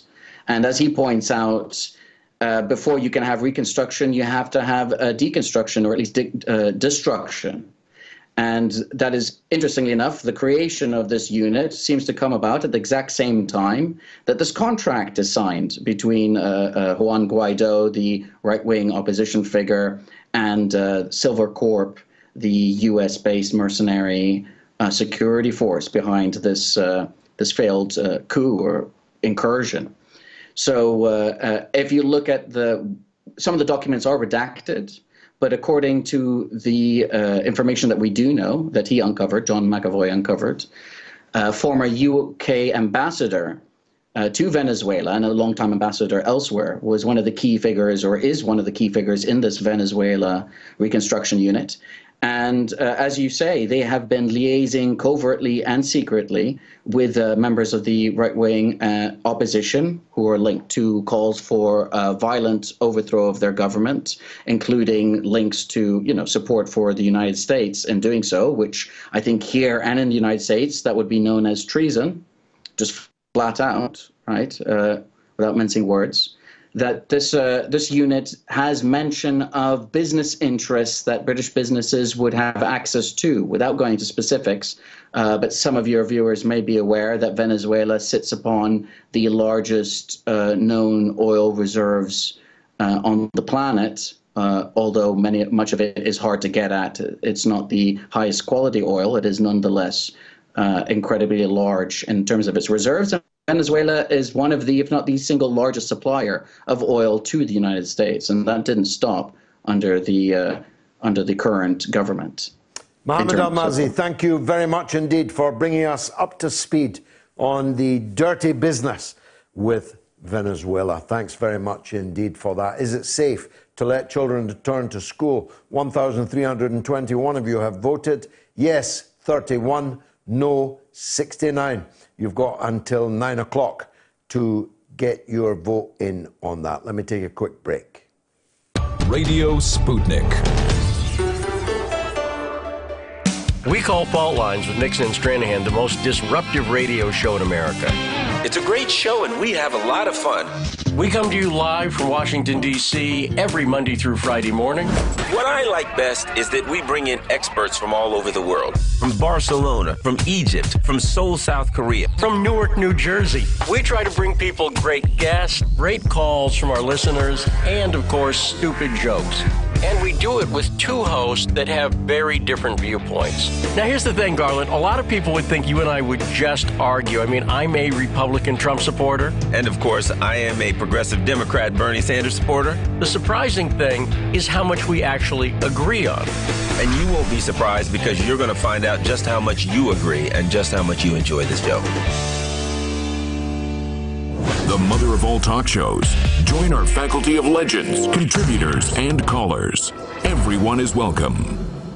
Now get your calls in. Uh, the British number, UK number, is 02077 982 255, and the US number is 001 757 744 4480. Or you can tweet us at George Galloway at RTUK News. Now, this is the spot where I look back at the seven days in history which shaped or distorted our world. starting with a truly bizarre one. It was on this day in 1978 that Charlie Chaplin's stolen body was found. His body and coffin had been missing from the grave, which was robbed 11 days before. It was dug up from a field about a mile away from the Chaplin home in Switzerland. Roman Wardas, a 24 year old Pole, and Granchko Ganev, a 38 year old Bulgarian, were convicted in December 1978 of stealing the coffin and trying to extort £400,000 from Charlie Chaplin's family. Wardas was sentenced to four and a half years hard labour for masterminding the plot to ransom Chaplin's body. Earlier in 1960, the much anticipated Big Four summit in Paris failed before it even began. The issue was the US U 2 spy plane, which had been shot down by Russia over the country two weeks before, initially denied by the Americans. The American pilot, Gary Powers, who bailed out, was sentenced to 10 years in a Soviet prison in August 1960, but was exchanged for a Soviet spy in 1962. There were no further U 2 flights over the USSR, as after the 1961 spy incident, satellites performed the same function. Spinning back several centuries, it was in 1291, on May the 18th, that after 100 years of Crusader control, Acre became the last Christian stronghold reconquered in Palestine. I'll be speaking about Palestine on Tuesday night, by the way, at 8 p.m. online on all platforms. Uh, if you're interested in my take on that. More than five centuries later, on the same day, that's May the 18th, in 1804, Napoleon Bonaparte was proclaimed, rather proclaimed himself, Emperor of France by the French Senate which was a rubber stamp assembly. In 1944, after six days of fighting, Polish troops finally entered the ruins of the ancient hill uh, monastery of Monte Cassino, which had been a symbol of German resistance since the beginning of the year. Both of my grandfathers fought in that battle of Monte Cassino under Montgomery in the 8th Army as part of the Highland Division and both told me how horrific a battle Monte Cassino actually was. On the same day, uh, still the 18th of May, in 1972, the Nazi sympathizer, the Duke of Windsor, was not well enough to attend tea with Britain's Queen Elizabeth, her uncle, when she came to visit his home in Paris. The Queen, with Prince Philip and Prince Charles, was due to see him for the first time in five years, and the first time in his own home. Ten days later, the Duke died. He had been suffering from throat cancer for some time. On the 19th of May in 1536, Anne Boleyn, the second wife of Henry VIII, was beheaded at the Tower of London on charges of adultery, incest, and treason. And in 1974, the Gaullist Valéry Giscard d'Estaing was elected president of France, defeating the socialist Francois Mitterrand. His main contribution was the formation of the European Council in 1974, a group of all heads of state of member countries that pushed forward a European monetary system in 1979. I wonder how that one's going. On the 20th of May in 27, 1927, another Nazi sympathizer, Charles Lindbergh, took off from New York to cross the Atlantic for Paris aboard the Spirit of St. Louis on the first non stop flight across the Atlantic. A day later, Lindbergh arrived. It was on that same day in 1932 that Amelia Earhart landed in Derry in the north of Ireland after flying for 17 hours from Newfoundland. It was the first solo transatlantic flight by a woman. In 1991, on that day, Rajiv Gandhi, the former Indian Prime Minister, was assassinated while campaigning for the Congress Party when a powerful bomb hidden in a basket of flowers exploded killing him instantly. It later emerged that a female Tamil Tiger suicide bomber had killed him. In 1987, Gandhi, then Prime Minister, had sent Indian peacekeeping forces to Sri Lanka. On May 22nd, in 1981, the man known as the Yorkshire Ripper, the mass murderer Peter Sutcliffe, was sentenced to life imprisonment at the Old Bailey. He had been convicted of murdering 13 women. Sutcliffe was later diagnosed with paranoid schizophrenia and sent from Parkhurst Prison on the Isle of Wight to Broadmoor Secure Mental Hospital in Berkshire in 1983, where I think he still is. On May the 23rd, in 1813, South American independence leader Simon Bolivar entered Merida, leading the invasion of Venezuela, and was proclaimed El Liberador, the liberator. In 1988, on the same day, the Good Friday Agreement, which brought peace of sorts to the north of Ireland, was ratified on both sides of the border in a referendum.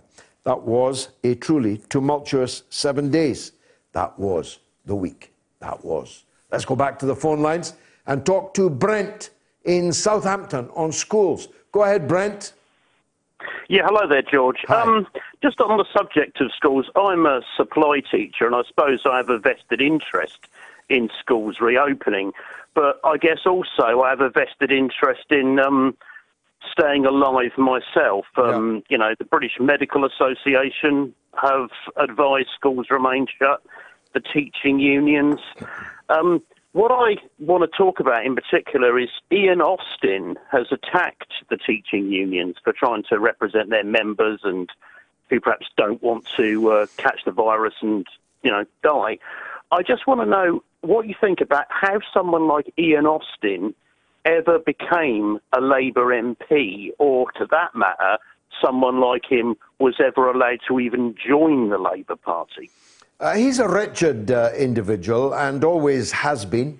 Uh, but he wasn't just an MP. He was once a heartbeat away from Gordon Brown, the British Chancellor of the Exchequer, later uh, Prime Minister. Ian Austin was as close as it's possible to be, decently, uh, to the top Labour leadership. He then spent uh, the whole of the tenure of Jeremy Corbyn as Labour leader uh, attempting politically to assassinate him. He lent himself to every smear, every slander. And then, uh, in the days before uh, the last general election, he literally joined the Tories. He accepted a position from the Tory government. He uh, paraded around the streets in front of the cameras uh, as a former Labour MP. He was still an MP at that time. Uh, it was uh, prior, immediately prior uh, to the last election, calling on people to vote for Boris Johnson. and now he's attacking the school teachers. but a wretch like him can be written off because he's part of Labour's past. But Alan Johnson isn't. Barry Sheerman isn't. He's still a Labour MP. Lord Adonis, uh, only a year ago, uh, was at the top of the list of Euro fanatics standing for Labour in the European Parliament elections that should never have taken place, as we had already voted to leave. So uh, these people, and David Blunkett, he's still in the Labour Party, he's described in the papers as a Labour grandee. And of course, none of these people have been contradicted by any Labour frontbench spokesperson, and certainly not by the Labour leader, Sir Keir Landsman. Now, I mean, that's the, uh, the, the bigger scandal, Brent. Well, what I think is a bigger scandal is why Jeremy Corbyn did absolutely nothing about people like um, Ian Austin and some of the others that you mentioned um, he was sort of he you know he never stood up for Ken Livingstone, for Chris Williamson and people like that, whilst he allowed people like um, Margaret Hodge and those sort of people to pretty much gave a free rein. Yes, well, I'm afraid there's no contradicting that, painful though it is to acknowledge it. That's the reality. Uh, Not only did he not do anything against these people, uh, he promoted some of them. Uh, he, he could have said, um, Lord Adonis, who has told Brexit voters that they should not vote Labour, uh, is not fit to be a Labour candidate. And I'm withdrawing uh, the Labour name from his candidature. He could have done that. He promoted Starmer and several others who had been prominent backstabbers and coup makers against him.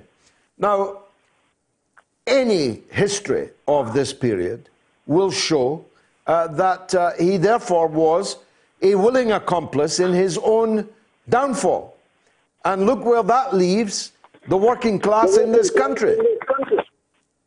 Last word to yeah, you, I mean, I agree. I mean, it would have been great to have had in this country a left-wing social democratic party, you know, championing the interests of, of working people.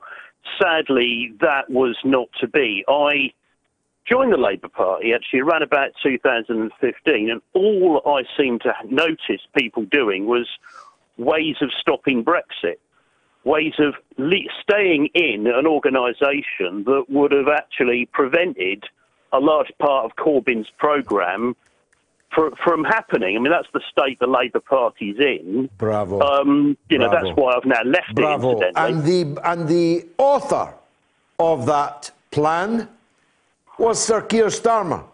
And his most able lieutenant was John McDonnell, who is shortly to be lecturing the left on what they need to do in the future. You couldn't make it up, Brent. Thanks uh, very much for an excellent call. Is it safe to let children return to schools? A, yes, 30%. B, no, 70%.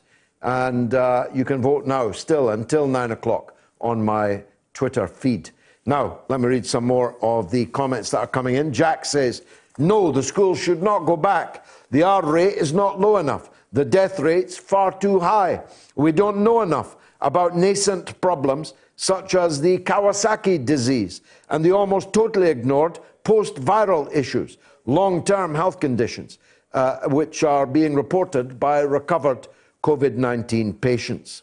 And Lee says any child that doesn't obey the rules should be sent home and maybe do it as a three day week so you get half the class sizes. But I wouldn't if I had kids. Well, by the grace of God, I've got lots of kids, and I will not allow them to go back to school until Eton and Harrow have gone back, until it's safe for the children of our rulers to go back. That's not rocket science, really. And by the way, Lee, children in schools cannot be asked credibly to obey social distancing rules.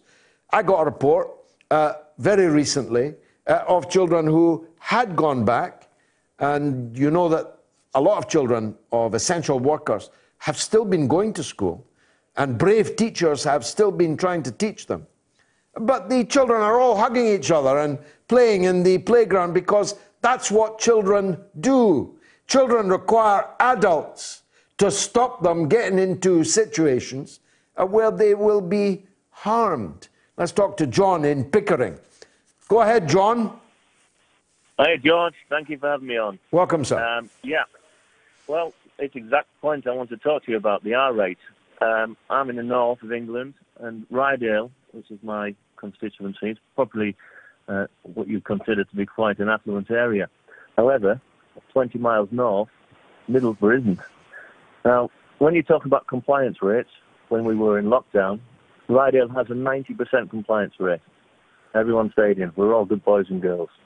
Middlesbrough had a 20% compliance rate. So we get to the R number. In London, it's gone down dramatically. Everyone seems to be doing pretty well. They've got the infection rate down. Boris now wants everyone go, to go back to work and, and you know start the economy again. But in Middlesbrough and Hartlepool, the mayor of Hartlepool came out just yesterday and said nobody should be going back to work. Our R rate is climbing. It's dangerous. So does anybody really care about the north of England or the northeast, the northern powerhouse, or as Dennis Skinner would say, the poorhouse? Because that's how it feels like. It's true. People in the northeast, oh, it's all right, yeah. We, the reason we have a 20% compliance rate there is because the people in the northeast have lived in dangerous conditions for God knows how long. They don't really care. They're not that frightened. They live in small houses, a lot of them, and they live in poor conditions and they live in, well, not real poverty, but they live in certainly more poverty than where I live, in Ryedale. So there's hardly any wonder they've got a, a, a slightly low, dramatically low um, compliance rate, and now we've got a high R rate. So what do you think about that, George? Am well, I, right? I, I, think, first of all, that that's the call of the night uh, so far, uh, brilliantly, succinctly summed up in every regard. Uh, what I do know is that the closer I get uh, to uh, people who are not in my household, the more likely I am to catch the coronavirus. Uh, the larger the number of people with whom I get close, the more likely I am to catch the coronavirus. And so, for me, and I'm not Einstein, it's a no brainer, really. It's my job to protect myself, but more importantly, to protect my small children that depend on me uh, by staying away from people as much as I possibly can and staying away from large groups of people as much as I possibly can. Now, the R rate is, of course, the bull point. If you are infecting at least one other person, then the numbers are still climbing.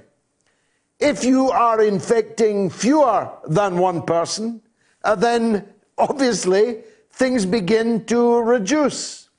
Now, as this farce of an end to the lockdown has unfolded, with uh, people milling around close to each other uh, on public transport with no protection, not even for the staff that are operating the public transport.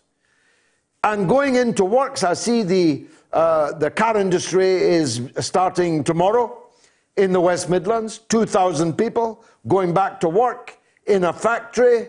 Well, again, you don't need to be Einstein to surmise uh, that the R rate is going to rapidly increase. And then the pressure on the National Health Service, which we were told the lockdown had been introduced to obviate, uh, will dramatically be enhanced instead. And lastly, uh, John, any fool knoweth or ought to uh, that the second wave of the Spanish flu pandemic in the immediate post World War I era killed far more people than the first wave had done. Even the third wave of it killed more people than the first wave had done. So for me, this is really not difficult. It's not difficult to work out, John. I'm surprised that there's anybody out there who hasn't worked it out. Last word to you. It's frightening. Well, I totally agree with you. But you see, in the northeast, this isn't the second wave. It's actually the first wave because we were three weeks behind the infection rate that London had. So this is something that was always going to be catching up. And therefore, we're all going to be sent back to work when our rate's climbing. What's going to happen? I'll tell you what, I don't think it'll end well for the North East. And when our infection rate does go high and people are dying and our hospitals are full, you think we'll just, the government will just turn around and say, oh no, we've got a slight problem in the northeast in these industrialised areas where people are working two feet from one another. Do you think they'll shut it down? No, they won't, because it'll cost too much bloody money. That's why.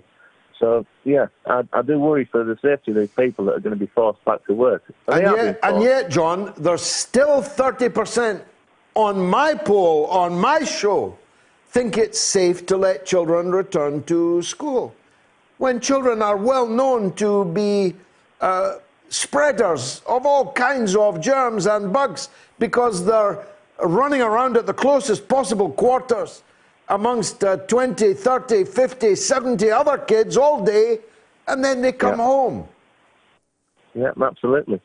Uh, it's a recipe for disaster. There's no doubt. It is. But John, one thing I thanks, uh, that, that Middlesbrough do have in their favour. They've got a wonderful hospital, James Cook, which I'm thankful for. My my son was born just about four months ago, and he was born about ten weeks premature, and they were superb. And I, I can't thank them enough for what they've done for my family. So God protect sure them. they'll they'll God protect up to the them and, and bless your Absolutely. bless your child, John. Thank you very much indeed. I've got to take a quick break.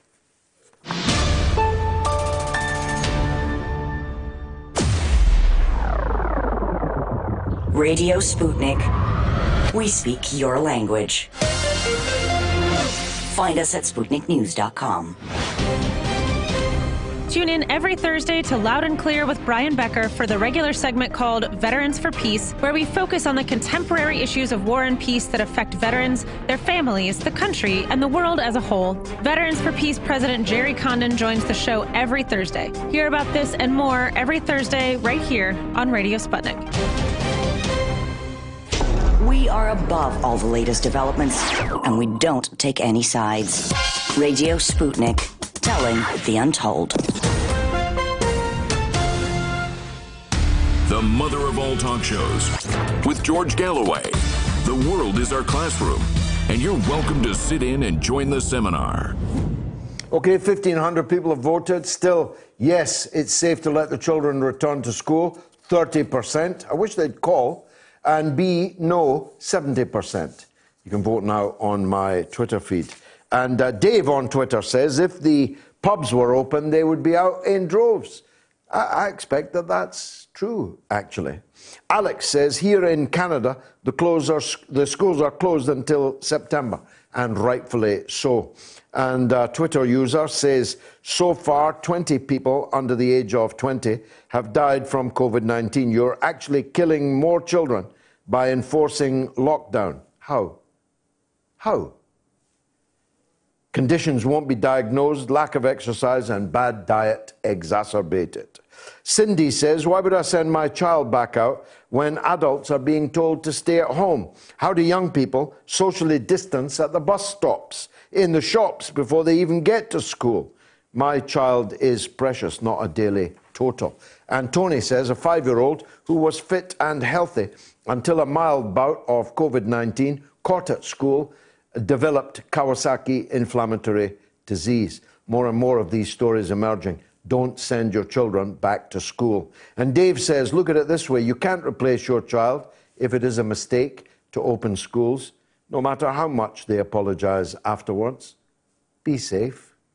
And on Facebook, Jenny says, the hospital staff in war torn Yemen has better PPE than the UK. This has been calculated genocide from the government. And uh, comments on uh, social media generally in response to the poll, the R rate, no, we've got that one.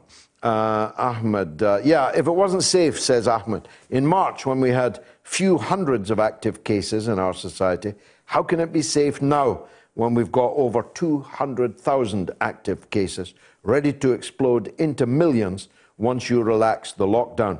The government is openly trying to sacrifice a good portion of the population for profit. And Dave says, What else do you expect the kids to do? There is such a thing as an immune system, which has worked for most of us. Ah, well, too bad for the rest, Dave. Uh, do you want kids to be brain dead? Well, I definitely don't want them to be dead. Put it that way, Dave. And Nadia says, uh, by the way, Dave says this is driving us all mad. Quite clearly, Dave. Uh, Nadia says it's so safe to send well children to school. We need to get back to normal, not any new normals. And Mike says COVID 19 is not the problem, it's only a catalyst that exposes the real problem. Evil, incompetent, corrupt leadership. Any bump on the road exposes how our leadership is unable even to handle a small problem, much less a major catastrophe like this pandemic. And Lars says, I'm amazed that no one in the British government has resigned, me too, uh, over this disastrous handling of the crisis. It's my opinion that Johnson, some members of the government, and scientific advisors are responsible for many unnecessary deaths. Well, you, uh, Lar, me, and the British Medical Association, who presumably know what they're talking about. Here's a call from Australia, in Melbourne. It's Jimmy. on Julian Assange. Most welcome, Jimmy. Go ahead. Oh, day, George. Look, um, just quickly on the uh, on the COVID crisis before I get to Assange, how come, uh, say, construction workers and other sort of uh, so people that are using their hands and are concerned about safety, they wear PPE. So why can't the world just go on wearing gloves and clear glasses and yeah, why can't it just function at the same time? You know what I mean? Well, even our bus drivers don't have a mask. That's that's a mistake. You know, it's anyway. That's that's what I think should be looked into with COVID. The fact that there isn't enough. PPE, It's a bit late now. know? I mean, it's, it's too late for the PPE now. Uh, we, we, we're already we're already months into the crisis, and even our point of doctors, even our nurses don't have though? proper uh, PPE. Anyway, Yeah. Jimmy, go ahead. Sorry to interrupt you. Okay, no, that's all right, mate. Look, now back with Assange. I just think, uh, look, I've written to my uh, my local member. I've gone on rallies in uh, in Melbourne CBD, and look, I don't think it's got anything to do with the mainstream media not reporting on it. Yeah, the facts are that it's basically just corrupt, uh, what judges and the way that the uh, well the Secret Service were tapped and hacked into uh, into uh, the embassy. So the fact, yeah, like how how can uh, how can we honestly expect justice if we've got politicians and then Well, uh, yeah, I mean, of It's- course, I it's- take your uh, I, I take your point, tough. but one hoped uh, that judges were not quite as corrupt as politicians, because you can't get much more who's corrupt judging these than judges? politicians. Who's judging Well, the quite. judges? Uh, well, we have several tiers.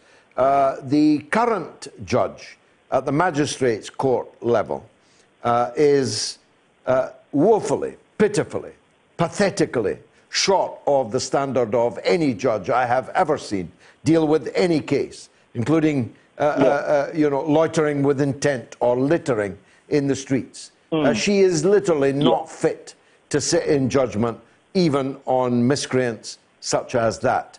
Uh, but this will then be appealed. This will then be appealed uh, to a higher court, and if necessary, to a still higher court. And I have not given Yeah, up hope that at the higher Well, look, levels this is what I'm, of the I'm British struggling to get judiciary, my head around the we will get justice. It's going to go through this, George. Why does it have to go through all these tiers if the evidence they've got is has been obtained illegally or by Well, unlawful uh, means? uh, that's exactly what I said. Uh, the case should have been thrown out immediately uh, with a peal of laughter. A peal of laughter. Hmm. You mean you bugged the guy you're trying to extradite? So you know all of the discussions that he's had with his lawyer, which are legally protected and sacred? Get out of here with your extradition So how do request. judges how do judges get to where they are? Do politicians nominate them like it is in the United States? How does it work? No, in, uh, no, it's not like it's it's not like the United States. It's not as directly. Okay. It's not as directly So political. like Uh, but the the, the judicial work their way up. establishment uh, appoints each other and elevates uh, each other. Jimmy, thanks for staying up so late or getting up so early uh, to follow the show. I appreciate it very much. Brian is in Glasgow on the uh, uh, COVID 19. Go ahead, Brian. Hi, George. How are you? I'm good, by the grace of God. Thank you. Go ahead. Good. And before I start, ladies, first of all, free Julian Assange and any court official, such as a judge, has got to be, from my point of view, be committing malfeasance. And secondly, just as a person to person, no one ever says, and it should be commended that during uh, that dictatorship of Saddam Hussein, when you had British subjects as a human shield, you were the only guy that got on a plane and went in there, uh, possibly being a human shield yourself, and got them out. You should get a medal from the state for that. It's Thanks, disgrace uh, the way they twisted uh, that. it's kind of And you, almost you, were a, you, were an arse licker. They called you almost an arse licker when you were licking ass to get people from a madman. Anyway, now once I said that, uh, I did call last week and you sort of said silver hats. I did wrongly sort of say use the phrase so-called pandemic. That was wrong. Of course, it's a pandemic. But here's my thing, George, and it's arithmetic. I look at the total number of deaths, and yes, they will be changed. And yes, it's, it's a horrible, horrible thing. But the approach in the stands was based on a projected arithmetic, which was going to cause as much pain and suffering that no one could gauge because we had a terrible dilemma. But now the metrics for me, when I was first asked to uh, uh, isolate, and I agree with everybody, I agree no one should go to school, certainly until they're screened, and even then there should be ongoing screening. But the first thing I did was go on to the, uh, National Statistics site and look for the death rate for the year 2017 being the last one, and the total deaths was 616014. So roughly 50,000 deaths a month, which I just want to keep as a uninformed member of public as a metric. And so uh, the figures today for COVID deaths are what? And what are the deaths that we can compare with non-COVID deaths overall? These are the questions I ask because mm. One of the things that's happening, especially in America, is arbitrage.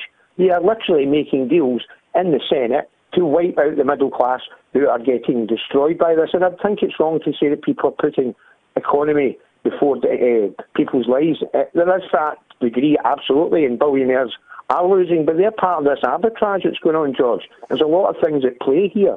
But my thing is, we should be balancing lockdown in a sophisticated way, which we can't because of the criticism you rightly say about government ill prepared, even though we're paid taxes to know what we should be prepared for.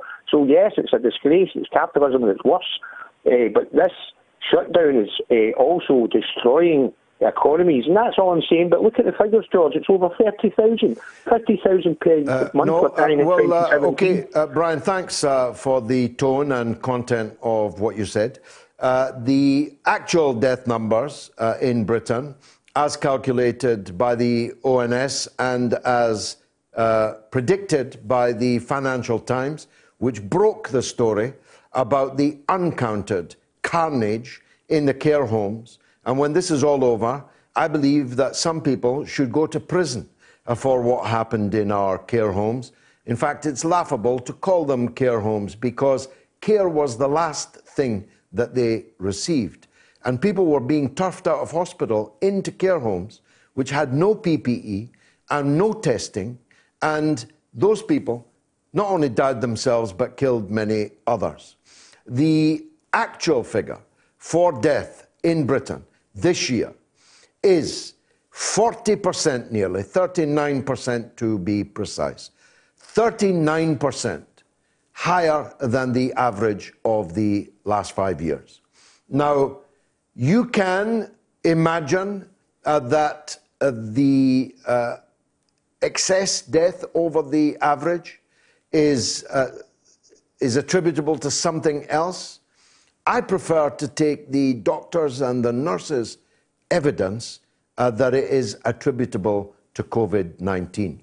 We have, by any standards, 39% is a gigantic increase on death in our community. And I am totally unmoved by people who say uh, that it's mainly old people. Because I'm old fashioned enough to believe the old people are worth exactly the same as middle aged people and as young people are. The old people in the care homes are the very people that we celebrated last weekend on VE Day. And so to cavalierly imagine that their death is somehow less important is repugnant to me.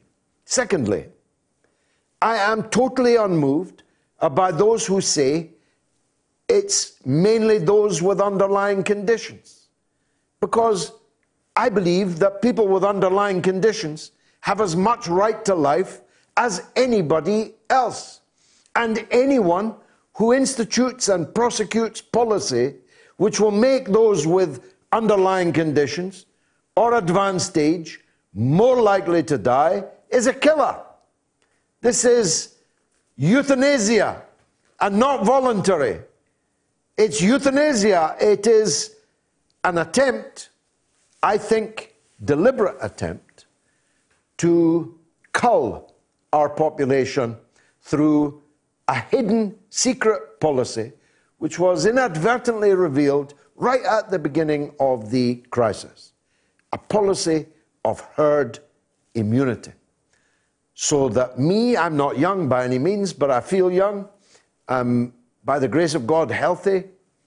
I get it, and I don't die from it, but I give it to somebody else who has an underlying condition or who has advanced age and they die.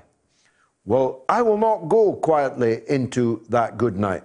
I spent nearly 30 years in Parliament warning against the slippery slope to euthanasia already happening in our country long before COVID 19. I will not go quietly into that good night. Brian, thanks for the call. Let's get the news with Jamie Lowe. Curious about our curriculum? Have something to say? Then call us now to join the debate on the mother of all talk shows with George Galloway. Tune in every Tuesday to Loud and Clear for a regular segment called False Profits, a weekly look at Wall Street and corporate capitalism, where we talk about the big economic issues of the week from the point of view of working people, the poor, and the U.S. position in the global economy. Join us this Tuesday and every Tuesday with financial policy analyst Daniel Sankey right here on Radio Sputnik. It's time to double down with Max and Stacy. Yeah, double down. We're talking markets, finance, business, economics, ka-ching, bling, just about everything money related on Sputnik. It's called Double Down. We're asking, are dead cats bouncing or have fundamentals changed? That's this week on Double Down.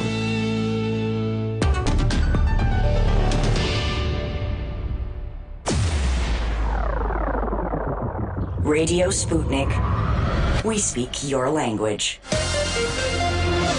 Find us at SputnikNews.com.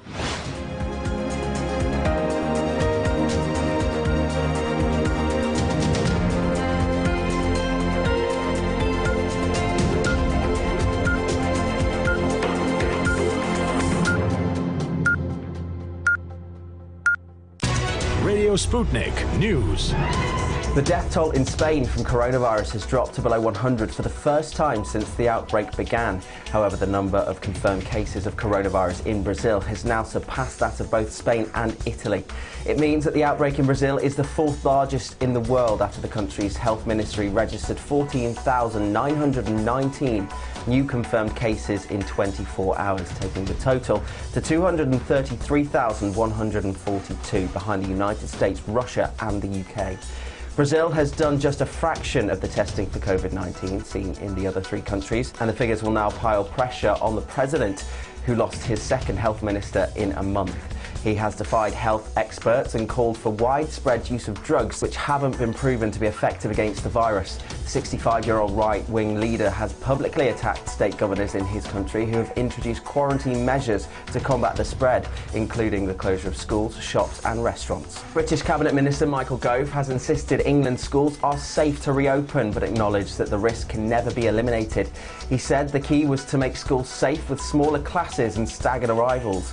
The UK government has set out plans to begin a phased reopening of primary schools in England from next month. However, Scotland, Wales, and Northern Ireland are not following and are still keeping strict social distancing in place. Measures in England have been slightly relaxed to allow anyone who cannot do their job at home to go back into work when it's safe to do so.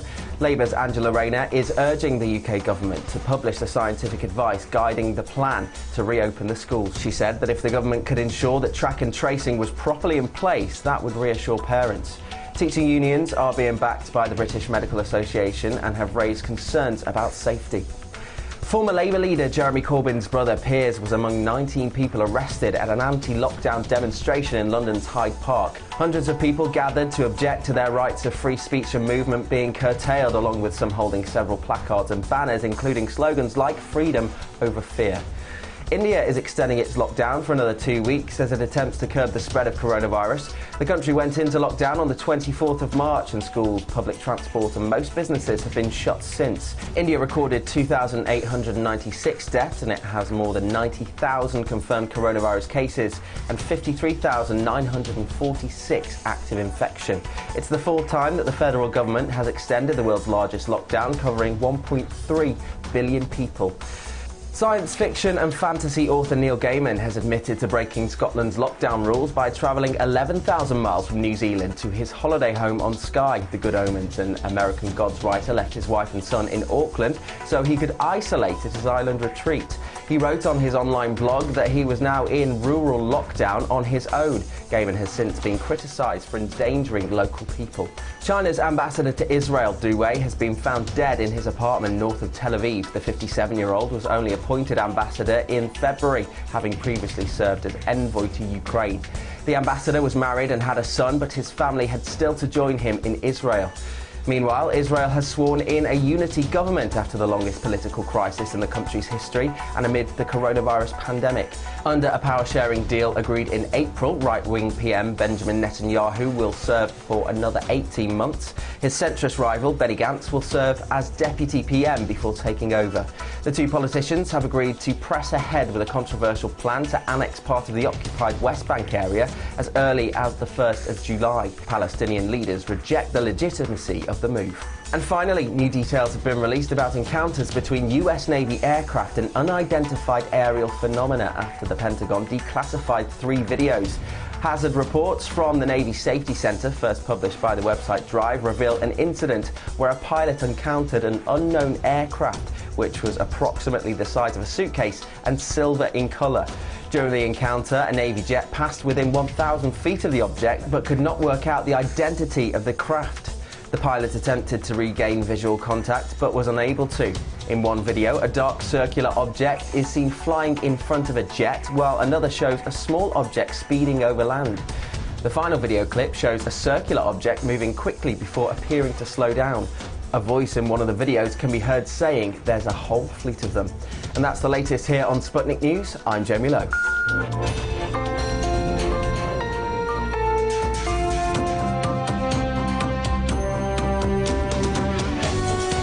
You're listening to Radio Sputnik. Telling the untold. Welcome to the Open University of the Airwaves with George Galloway. Only on Sputnik Radio. Well, that flying saucer looked tasty, didn't it? The size of a suitcase, did I hear him say. And what happened to China's man in Tel Aviv? How intriguing that story is. Uh, Mike Pompeo goes to Israel to warn Israel about increasing its cooperation with China. Uh, the Chinese ambassador to Israel denounces him, and two days later, he's found dead. Mm. Is it safe to let children return to school? That poll is closed now. 1,658 people voted. A, yes, 31%. B, no, 69%. So more than two to one say it is not safe to let children return to school. But almost a third uh, did think it was safe uh, to let children back to school. Well, you can include me out uh, in that. Now, uh, Dr. Ranjeet Brar has been with us right throughout this crisis. His fame has rightly grown uh, because of the super sharp analysis that he's provided listeners and viewers uh, to the mother of all talk shows over what now seems like months. I can hardly imagine life without Dr. Ranjeet, and he joins me now, I hope. Yes, indeed. Uh, Dr. Ranjeet, can you deal first with a question that was raised earlier? Uh, Colonel Tom Moore, in his epic Walking Feat, raised 31 million pounds for what was at first described as NHS charities. Although that began to change a little, I noticed, and the formulation began to be for the NHS. And there have no doubt been other uh, charitable activities and donations. And people are asking, where has this money gone? Now, I know you don't run the health service, I wish you did. Uh, but do you have any idea how I should answer them? George, thanks very much for having me back. Pleasure to be with you. And I think it's a, it's a very interesting and, and crucial point. The NHS, everyone feels it currently to be cash strapped and under resourced. And that's particularly evident on the front line, where for many years we've seen clinics cut, services cut, waiting lists introduced by stealth, really because of undercapacity, beds cut, you know, peripheral estates being sold off, hospitals being redeveloped under PFI. So there's always a feeling that there's under resourcing, but the actual budget, the amount the state puts into the NHS, is large. It's over 120 towards 130 billion pounds a year. So that clearly would dwarf any amount that is being raised in charitable efforts. And it's laudable to see the efforts of whether it's Captain Tom or anyone else who wants to raise money for the NHS. They do so often for specific appeals. Sometimes hospitals will have local scanner appeals or appeals uh, for the vascular service who want to get certain research funded. So there's all kinds of charity associated with medicine. All of it shows the love that people have for the NHS, as does the clapping for the NHS and all of those initiatives. But what we have to be very careful of is that the wool is not being pulled over our eyes, because really the main challenge and the main drain on the NHS's resources is not of even this order of magnitude of a few million here and there, but there are billions which are being directly passed through the NHS to massive private conglomerate companies, both of capital in redeveloping the NHS, particularly with PFI. And we've talked about that before, but where 12 billion was lent to the NHS, but the NHS will have to repay over 92 billion. And that is being repaid from the actual current account of hospitals who are currently having to rent their premises. And at the end of their 40 or 60 year mortgages, they will not own those premises. They will still remain the property of those private companies. So there's huge amount of, frankly, robbery uh, that goes on in the NHS. I, I can't tell you, George, exactly where the 20 or 30 million that Captain Tom will raise will end up. And certainly we should ask and ask to know. But what's clear is it's not going to fill a hole um, the, you know, the size of very real schemes which we're told were given to introduce market efficiency, to make the NHS more efficient, more responsive, to make our money go further. But really, that's not the way private capital operates. If, if, if private capital invests, it expects a return. If private capital invests in a, a public service, the NHS, prisons, schools, and it's happening throughout libraries, happening throughout our public services, they expect a return. And that return comes from the the budget of government. So you know it, it's a it's a false economy, and in fact it, it really amounts to a huge robbery. And and probably the only rational demand um, to right that wrong is to simply say we demand that our government cancels those PFI contracts. Um, exactly where the money for, for, for, from Captain Tom and other fundraising going goes, you can find from a Freedom of Information request, and perhaps that we can organise that. I do not know at this stage uh, where that money is. A lot of it would be with his website that raised it, and no doubt he's looking for the right person to pass it on to. And we should ask. But it's never going to be of the order of magnitude of the massive schemes of privatization, which are the real assault upon the NHS and other public services. It's worth making the point, uh, in terms of balance, that the greatest spike in these so called PFI deals, public private partnerships, came not under Boris Johnson or Theresa May or David Cameron, but came under Tony Blair and Gordon Brown, the so called Labour prime ministers. It's absolutely right. It's not a point that um, anyone who supports the Labour Party ever wants to hear, and I'm afraid that's been a point which has um, scuppered the movement to defend the NHS precisely because unfortunately, many people who engage in these activities are very partisan and they wish to push a point in favour of Labour or in favour of the Tory party. And that was the case with the junior doctors' strike when really it should have been about defending the NHS, defending public services, defending the pay and conditions of those who work within them. Uh, many people who got involved with that strike were more in, uh, um, in favour of just promoting the interests of a Labour Party government as the solution to all problems, which I'm afraid that government quite clearly shows it wasn't. You're right. I, used to think that they initiated PFI. In fact, probably the first contracts were put forward by John Major, but they were hugely unpopular and they were pretty much mothballed. And it was Tony Brown, uh, sorry, T- Tony Blair, Gordon Brown, uh, and their uh, health minister Frank Dobson, and later Alan Milburn, who were the absolute champions of PFI, and they pumped, you know, billions of dollars uh, or billions of pounds of private capital uh, because they could get these hospitals then rebuilt, apparently off the budget sheet. So avoiding the accusation that Labour was the party of spending. But the deals were so angled that they were kind of irresistible to private capital because they didn't carry any risk. They could actually develop them off the um, uh, off their balance sheet, so they weren't liable to taxes. They got you know tens of millions of pounds in, in, in tax relief while they were building these hospitals, and they are still recouping the benefit, and they expect to do so for many years to come. It's 12 or 13, perhaps 15 billion soon a year, a year, which is being paid to these private consortia from the state budget, not just for NHS, but for many different uh, companies, and it'll be 350 or 400 billion in total that the state uh, is liable for uh, when they got um, perhaps 70 billion overall. And it's not just the NHS; it's schools, hospitals, Yeah. uh, prisons. It's, it's, it's many different um, streams of funding. And of course, the money that's being spent on paying these interest charges, paying the rent, as it were, is money that cannot then be spent uh, on nurses and doctors and ventilators and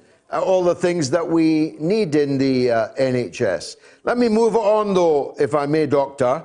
Uh, Roche has come up with uh, an, uh, they say, 100% successful antibodies test, uh, which can test whether or not you have had the coronavirus. When are we likely to see that? And doesn't the fabulous profit that will be made from this welcome development and the even more fabulous profit that will be made if and when a vaccine for the coronavirus is found buttress the call that you and I both have made separately and together that the pharmaceutical industry should have been a part of the health service right from the very beginning. That's absolutely right, George. So, I mean, always happy when there are advances in medicine that might benefit the population. Always happy. But of course, you know, no one in this day and age should be dying of malnutrition and simple infections related to malnutrition. But we know 14 million children a year do die. So, unfortunately, under the current system, when medicines are available, when technology is available, they don't reach and treat the global population precisely because so much of the global population is impoverished. And yes, um, the drugs burden, even for a developed country like Britain in the National Health Service, is very considerable 20 or 25 billion a year. And yes, Roche, I'm very happy they've developed a test. It's dangerous to say 100% uh, sensitive, 100% specific. Every test has a certain degree of specific, specific, specificity and sensitivity. And, and those things may be very, very high, and I'm sure the test is good. But it's not the first person to develop an antibody test. Those were developed very rapidly in Korea. They were developed in China. and they've been developed elsewhere. We at one stage said we had three and a half million, but they were given back because they didn't work. But details about that were not published, and I still don't know actually where those three and a half were, million tests were secured from and then returned. So the point is really to control as far as we do need mass testing. So I'm happy if that can um, be put into effect. But yes, why is it that we don't have a national um, laboratory, a, las- a national uh, medical development uh, company, a national development uh, sector that is unable to provide these um, and, and roll them out for the benefit of the population? And then that huge debt burden would become a source of income for the general population rather than a source of our indebtedness. Well, especially as the universities are paid for by us and by our students who go there, but the state is responsible for our university sector, which is where all these clinicians and scientists, researchers are being trained. I mean, if we had this uh, in our own hands, it wouldn't just be saving a huge sum of money for the NHS, it would be a better guarantor that we weren't then putting junk into people uh, just for the sake of making a profit from it, or uh, because we'd already invested so much in producing it, we had to use it.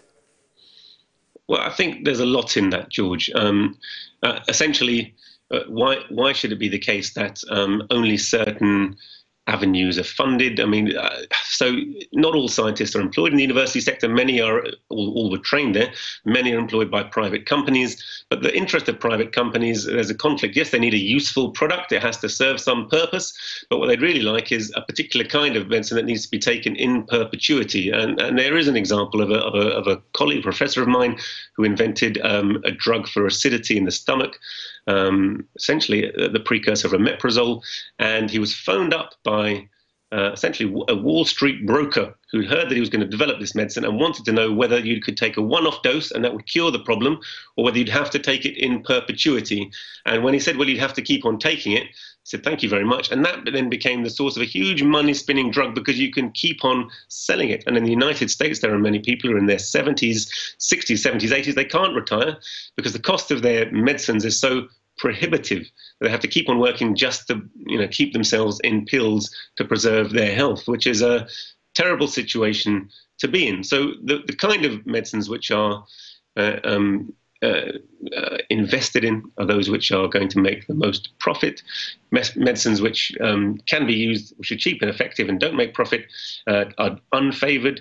And equally, preventative medicine and you know, it links up very much with food, housing, all kinds of conditions which can make for a healthy lifestyle uh, are neglected. So uh, the, the entire uh, way in which we approach health and sustainable living um, is you know, the priorities are very much wrong when private profit, profit and private investment um, are the driver and motivator for production, George. And sanitation, Doctor, finally. Uh, my children actually cried this week, so much so that I then had to become a donor uh, to Water Aid.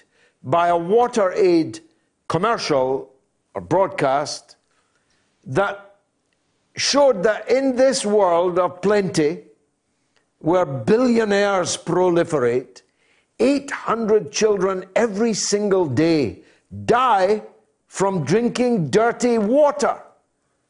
Imagine how much sickness and death we could prevent if the world was run on a different basis to that which it is.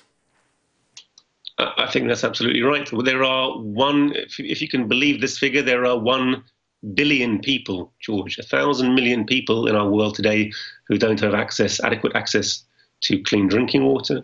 There are a similar number who go to bed hungry every day. Um, there are a similar number who have inadequate or basically are, are, are homeless. Um, and to then think about, for example, we you know generally talk about the coronavirus pandemic. To think about limiting the effects or bringing the benefits of modern um, medicine is it, it, it's farcical, George. Um, so a system which polarizes wealth in so few hands that Jeff Bezos is shortly expected to become a trillionaire, to have a yeah, thousand yeah. billion dollars. Um, whereas, uh, on the other hand, you know, there are literally uh, half the world's population who live on two dollars or less a day. Uh, is a is a system which is totally unsustainable and gives rise to so many of the problems we have, and and equally has a massive impact upon coronavirus. It's terrible to hear that the numbers are increasing in India. I think there's already a gross underestimation of the numbers because essentially there's a there's an edict that really public testing shouldn't be done even when patients are turning up to government hospitals with pneumonia they're not really being adequately tested so and despite that numbers are increasing at an alarming rate and i think that is going to be a real worry. So except except in kerala doctor. True very true. And and for the reasons you've mentioned before where if you actually mobilize the population on a public health basis, even a poor country can respond incredibly well to this public health emergency and others. When resources are shared well, distributed, distributed fairly, and human life is put first on the agenda rather than profit making, the response is much better. And it's much of that that underlie, underlay, rather, the very poor initial response of our own government. I've got to read you this email. You know, I think you're wonderful. But Tony says, offer Dr. Ranjeet one of your hats. That's a lockdown haircut, if ever I saw one. Thank he's, you. He's not It's my wife's haircut, yeah. Thank you very much, Dr. Ranjeet Brar. My wife nearly took my ear off. She is from uh, the Netherlands. I thought she was doing a, a, a Van Gogh. Uh, Goodwill is on the line from Nuneaton. Goodwill, welcome. Yeah, thank you very much, George. How are you? By the grace of God, I'm good. Thank you. Yeah, I've been following you for a while and I appreciate what you're doing, so keep on. Thank you. Thank you, brother. Yeah, I have, I have three questions here that I would like to ask you. The first one is about vaccination and Bill Gates.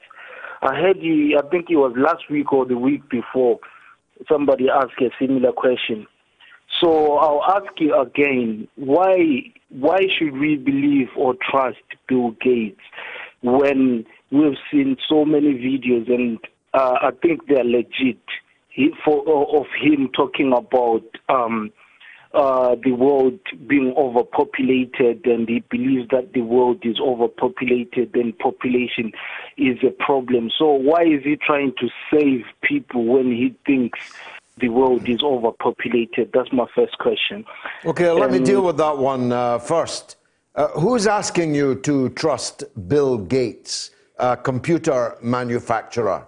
Certainly not me, uh, and his repugnant views on uh, the world's population are just that. They are repugnant.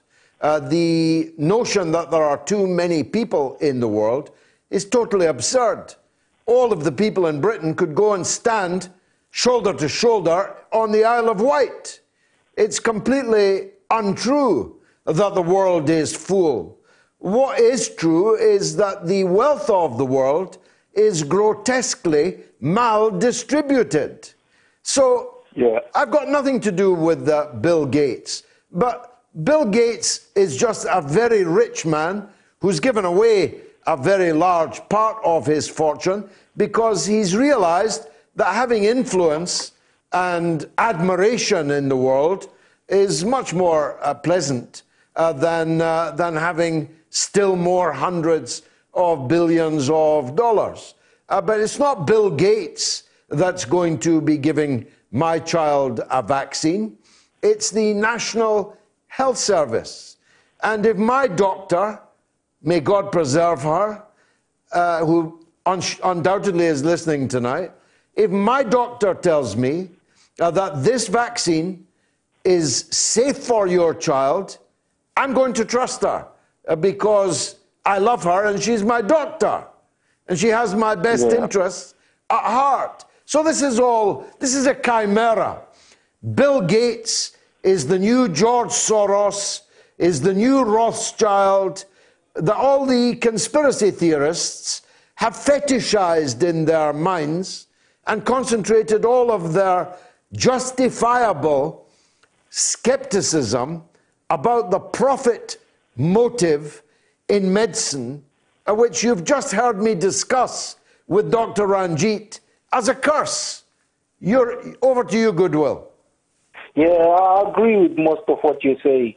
Uh, the, the the main question was about trusting the very people that they, they, that believe the world is overpopulated and them trying to save the world when they think it's overpopulated. We know we, we know there's a lot of conspiracy theories and and but they, they can be easily justified. Bill Gates is there in Africa trying to save loads of people while he is thinking they are overpopulated. Yeah, that yeah, was it's, first uh, it's and I agree contradictory. Yeah, it's absolutely It, it doesn't make it doesn't make any sense. No. Goodwill, So- I need to press on, mate, because there's lots of people trying to get through. I'm grateful for your call. Mark is in North Carolina. Go ahead, Mark. Yeah, how you doing, George? Good. George, Good, uh, I'm fine. Thank you. all- Great, great, great to hear. George, first of all, um, I just want to comment on what we were talking about before about the nursing homes. I just made a YouTube uh, video yesterday. I've got a YouTube channel, and I um, was talking about uh, Gov- New York Governor Andrew Cuomo and another governor, I believe, a couple other governors in Pennsylvania and uh, New Jersey, but the worst is New York. Uh, Cuomo admitted to making a mistake about putting uh, infected people with COVID 19 into nursing homes, okay? But you see, I put it in my video, I don't believe it's a mistake. Uh, in order to be a mistake, Cuomo would have to be completely stupid. I mean, on the verge of, well, I can't say the word here, I guess, but. Uh, really, But, but he- our, he- our- he- government, our government did the same thing, Mark. Okay, yeah, okay. But this is the deal. See, I follow a lot of this stuff with you talk about Bill Gates and Malthus, okay? And a lot of there's a lot of people involved in that kind of thinking. I don't believe it was by accident. I think Cuomo purposely infected these nursing homes. They want to clean the slate. They want to kill these people. Period.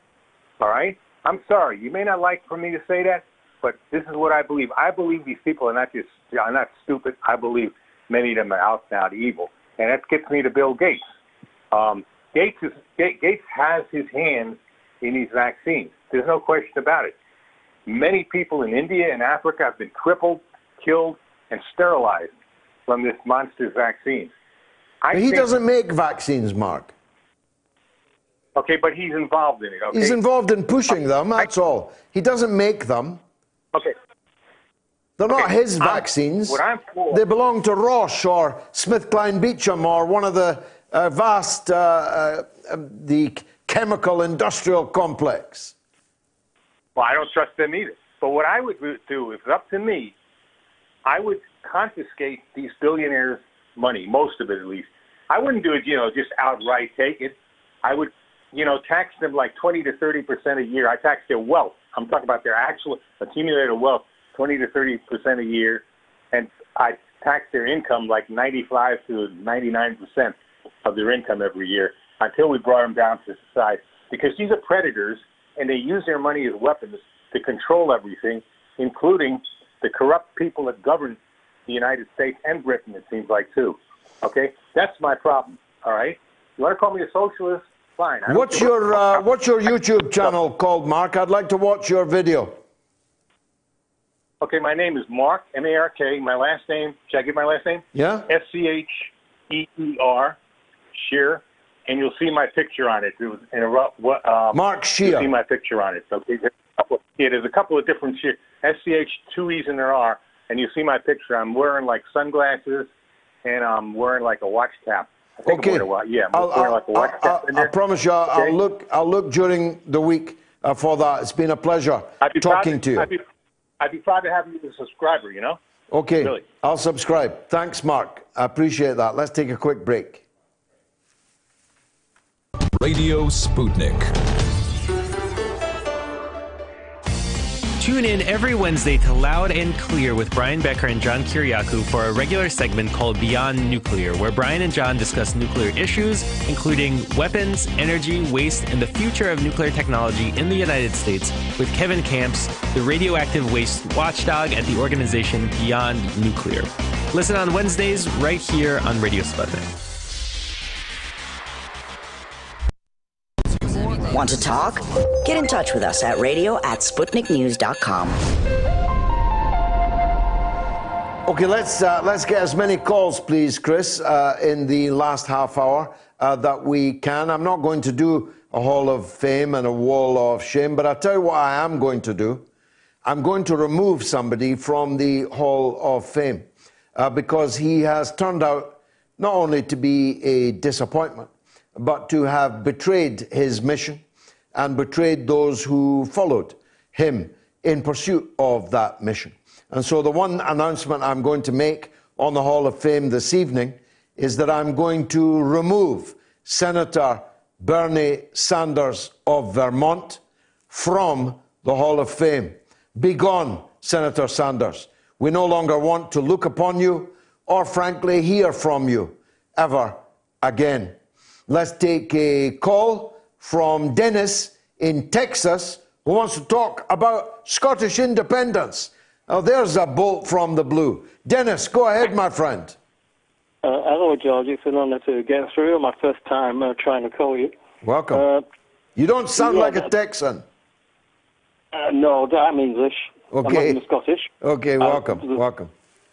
There's one major disagreement, only one actually. The only thing I can think of that I can disagree with you strongly on, and that is Mm-hmm. Your antithesis to uh, Scottish independence. And I'm English, but I'm utterly in favour of it, and I'd like you to come to my side. Well, because I think that the working class in Scotland has much more in common with the working class in England uh, than it has with the Scottish landowners, the Scottish industrialists and financiers, and the people who have ruled and ruined uh, Scotland.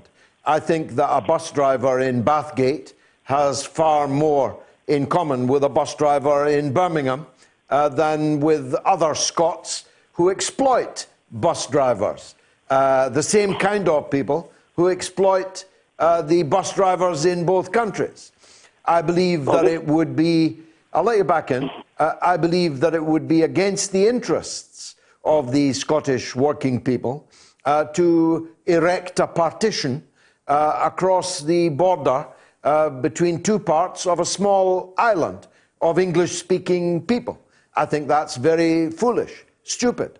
Of course, the Scots have a right to it. If they vote for it, they must have it.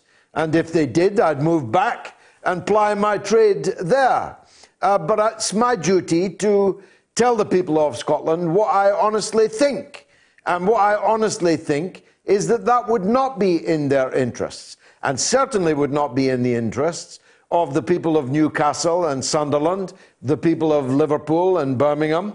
Uh, it would uh, actually abandon them uh, to the worst excesses uh, of the uh, Tories and the capitalist system. So I believe, uh, for now, that the working people of this small island are best together. And if that changes, I'll let you know. Last word to you, Dennis. Well, that's the line I wasn't expecting from you, George. But uh, uh, actually, I was coming around to your opinion on Brexit after being against it, but after seeing how Germany treated Italy with over the coronavirus, which pretty much ignored them. Okay, Uh, Dennis, uh, there's so many calls. Uh, I'm going to have to press on. Thanks for that. Dennis in Texas on Scottish independence. All human life is here. Jared is in Pennsylvania. Go ahead, Jared. Hello, George, and God bless. Thank you, sir. Take that.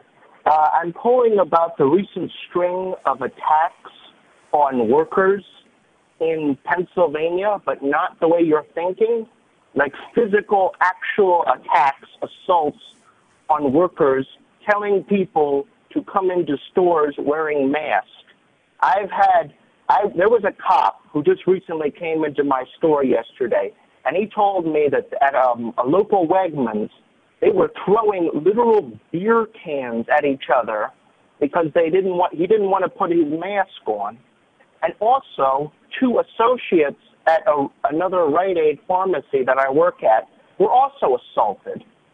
So this this is getting completely out of hand with this just um, I, I don't even know what to describe it. Uh, these these um, these uh, uh, freedom absolutists almost. Yeah. People that well, don't want to uh, wear a mask. I'll tell you what, Jared, be grateful they didn't uh, unleash their automatic weapons, uh, which, of course, uh, many of these uh, freedom warriors are carrying around with them. I've got to press on because of the hour, and I've literally got 25 callers. I'm going to try and get through 15. Jared, thank you. Mike is in the Bahamas. That's irresistible. Yes, hi. That's irresistible. How are you? My first ever call from the Bahamas. Welcome, Mike. You're my favorite politician, bar none. Thank you, sir. Thank you. Anyway, I'm actually um, American and UK dual national. Okay. Obviously, born and raised in America.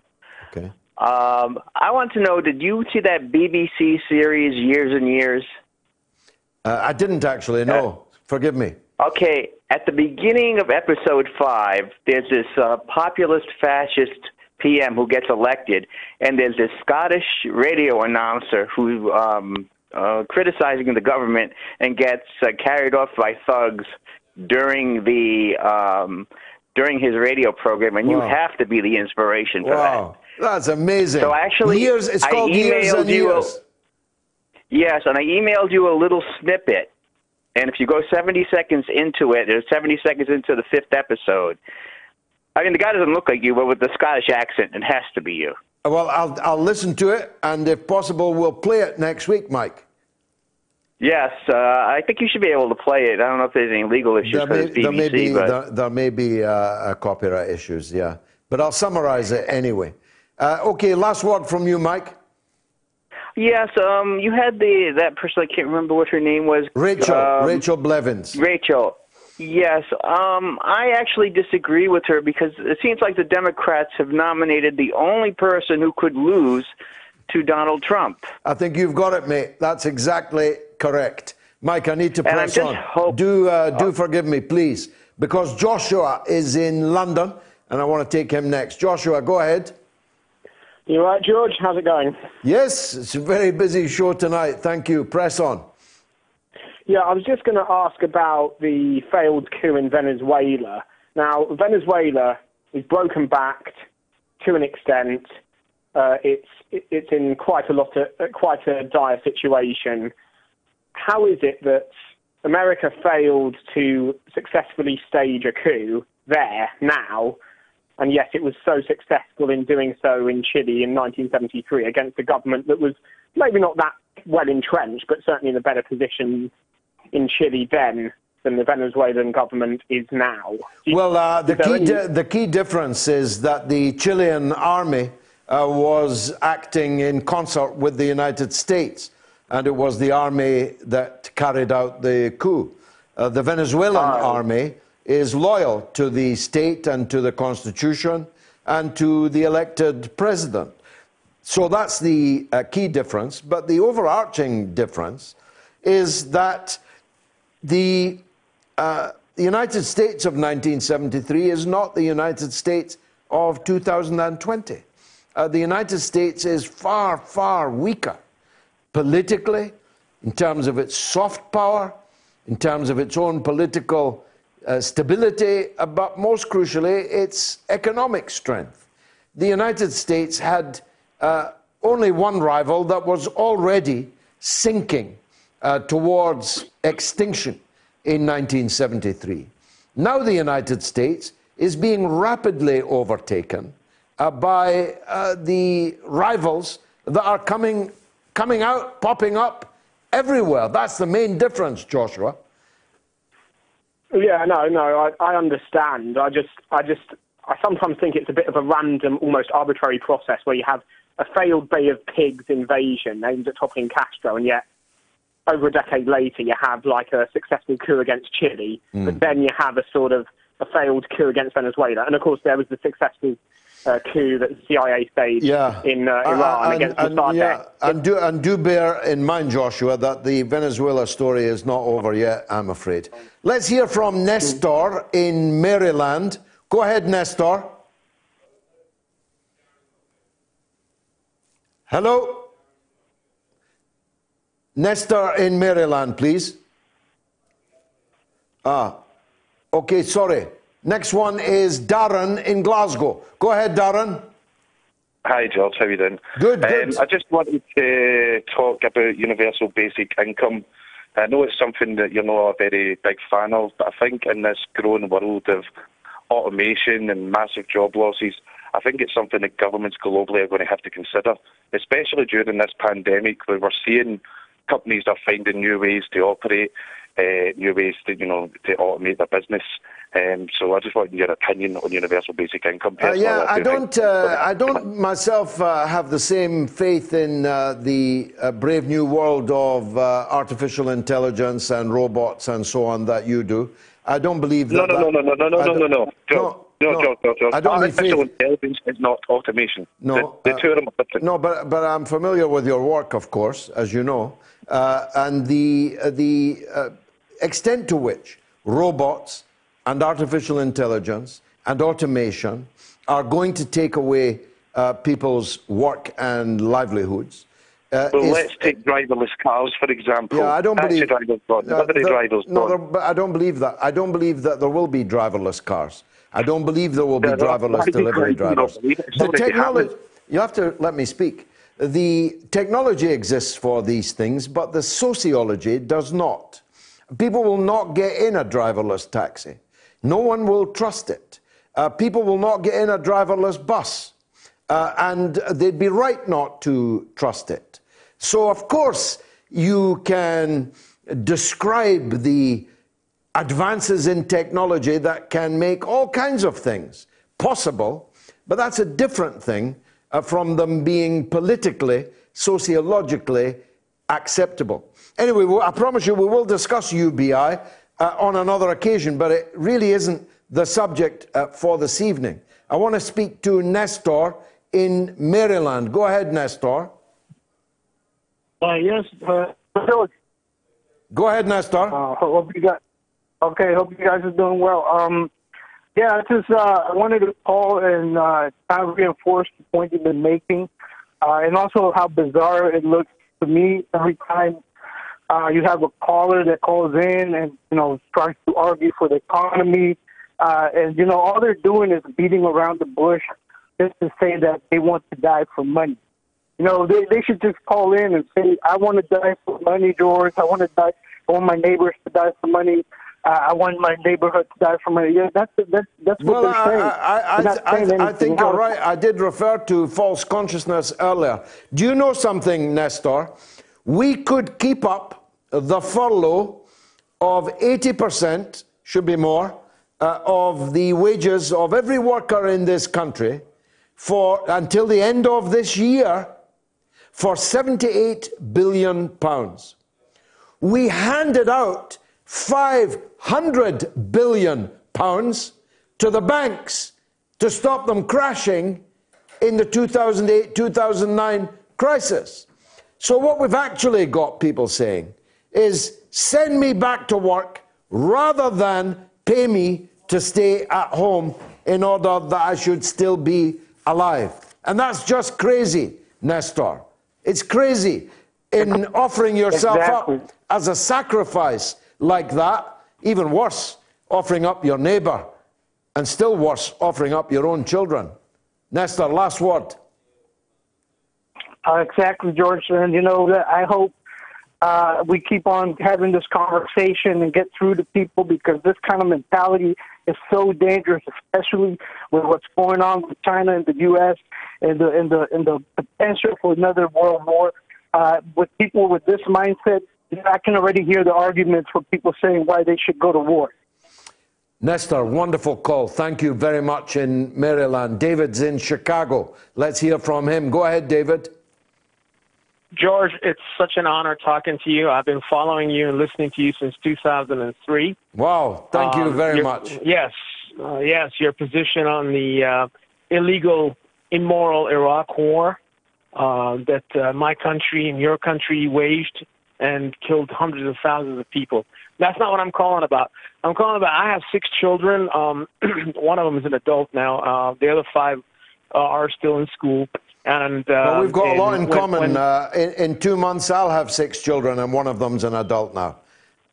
Many congratulations in Thank advance. you. That's Thank you. wonderful. God bless the you. Thanks. Children are just a wonderful thing to have. Absolutely. On January 21st, um, when I heard the news about the uh, uh, coronavirus uh, uh, victim in Washington, the first time uh, I heard about it, a few days later, I, I had to sit there. I, I was thinking really hard, and I just had a feeling this is going to become a pandemic. So I decided to go ahead and pull my kids out of school. Then naturally, the school district uh, waged a war on me uh, for the following, and, and you know, for for weeks, telling me that I was doing the wrong thing. And of course, legally in the state that I live in, I have the right to pull my kids out of school any time and homeschool them. And uh, you know, I was told by the uh, school superintendent that there's no way that we're going to get in Illinois. They were convinced that this that Corona was never going to come to Illinois. Um, I'm just, and today you, you you know on your poll I answered uh, absolutely not. There was no way I would send my kids back. The only way I would send my kids back um, if if you know there is a vaccine that's safe and has to be uh, uh, certified by the WHO because I don't trust uh, our government here. Um, and I, I'm, and I'm finding that many, many of my friends don't trust this government. They didn't trust this government when Obama was president. We, we don't. We definitely don't trust it now that we got this buffoon in the White House. Totally brilliant, um, brilliant call, David. David, one of the best calls of the night. I love you. Thank you so much. Don't be a stranger. Call back soon. Neil is in London. Let's hear from him. Go ahead, Neil. Thank you, George. I've um, been a fan of yours since your firebrand articulated assaults on Parliament were years ago. I think Thank you. your talents are, are wasted, that you should be actually teaching Parliament how to speak. Thank you, sir. Very kind of you to say. So, um, my question here is um, regarding something that seems to be missing in the dialogue of the governments worldwide with regards to COVID 19, and that is um, that the method on which someone, you know, survives it is through their immunity. I was wondering why isn't there anything um, advised to the population on supporting their immune system and showing people how to improve it so that they we get through this pandemic. That's a very good point. Uh, there, there's, there's nothing holistic about the way in which the government are treating this. Uh, nothing at all. Everything they could have done, uh, they didn't, and everything they did, they shouldn't. It has been a farce. It has been a calamity from uh, start to finish. Now, there's a lot. There's a lot of uh, immunosuppressant life factors that can't be changed in an instant. Uh, it is an issue that so many people in Britain are obese. It is an issue uh, that so many people in Britain still smoke uh, and so on. Although um, nicotine appears to be a repellent uh, to COVID 19 at least. Uh, but it's certainly not a healthy way to live. And I speak as one who lived unhealthily with smoke uh, for decades. Uh, th- these are things that can't be done overnight. Uh, but we never hear anything about the way in which people could strengthen their immune system. Give us a couple of quick suggestions. Well, my way that I do it is I take um, an organic vitamin C daily, um, and I take um, selenium, uh, zinc, and magnesium, and it it and it goes with vitamin D3, and those basics are the ones that you start with um, going along to the road of health. But the problem I'm asking is why isn't there not a word about it worldwide? I, don't, I can't speak for worldwide. I certainly agree with you that it isn't spoken about nearly enough uh, here. Neil, thanks for the call. Wayne is in Cheshire. Go ahead, Wayne. Hello, hello. I've been um, listening to the show this evening, and a couple of things come to mind. The first one is about the Eton, Harrow, and the um, The boarding private, the schools. private schools, yeah. Yeah, well, a lot of them are for, um, the Highlands of Scotland. Anyway, the question I want to know, I'd love to know, is how have they come to that conclusion about opening in September? Was it pressure off the parents, or do they know something we don't know? I would Now, think it's common. It's common sense. Uh, they're applying common sense, and the government is not applying common sense when it comes to state school children. Right, now, this is a connected information. I don't really know this, but a number of the government scientists which advise the government have resigned and they've gone off on their own with their own group because the chairman of their new group said they've been giving information to the government but not doing as what they should have done to do with the public. But it's very hard to get information of what they're actually saying now because they want to give us the truth of their scientific research. Thank you, Wayne in Cheshire. Clear the lines. There's a legend on the floor. Norma in Bristol. Go ahead, Norma. Hello, George. Hi. Um, I heard this um, very intelligent young man last night posing this question. He said that the rich list that's published, because that's public at the moment, every year may be of interest, but he's heard that Tony Benn once said, wouldn't it be a better idea to publish annually the number of people suffering from poverty, bad housing, A poor list. things? A poor list. Yeah. Yes. And then That'd be a long list, though, Norma. yeah, but then help to try and rectify this situation by updating that every year, you know? It's a very good, Um, very, very good suggestion. I didn't know that Mr. Benn had uh, suggested that. It's a very good idea. And the other quick thing is, if there's now a vacancy on the Hall of Fame, may I suggest they stick you in and get Bernie off? Thank you. Very kind of you, dear Norma. Stay uh, safe. By the way, I've just been reminded, you may say I shouldn't have had to be reminded, uh, that my appearance at the US Senate was 15 years ago this very day. And I suspect uh, I've been reminded of it uh, by uh, Ron McKay, our editor, who was the distinguished looking gentleman, uh, sat next to me, the one with the silver hair, who looked like he could have been a senator himself. Uh, it was my finest hour. I don't think there's any doubt about that. It brought me to widespread American attention and to worldwide uh, attention because every camera from every country in the world was there in the Senate room. And I made the point at the time forgive me if you've heard me say it before, but when I was young, I was a boxer. And so I was aware uh, that there is a moment in a fight uh, when you can see in your opponent's eyes uh, that they no longer want to be there. And I saw that light in the eyes of the senators that were seeking to persecute me. I saw the light die in their eyes, the light of wishing uh, to carry on with the proceedings. But unfortunately for them, the entire world's media had been assembled. And I could almost hear them thinking, whose idea was this? As George W. Bush uh, might have put it, uh, they misunderestimated me.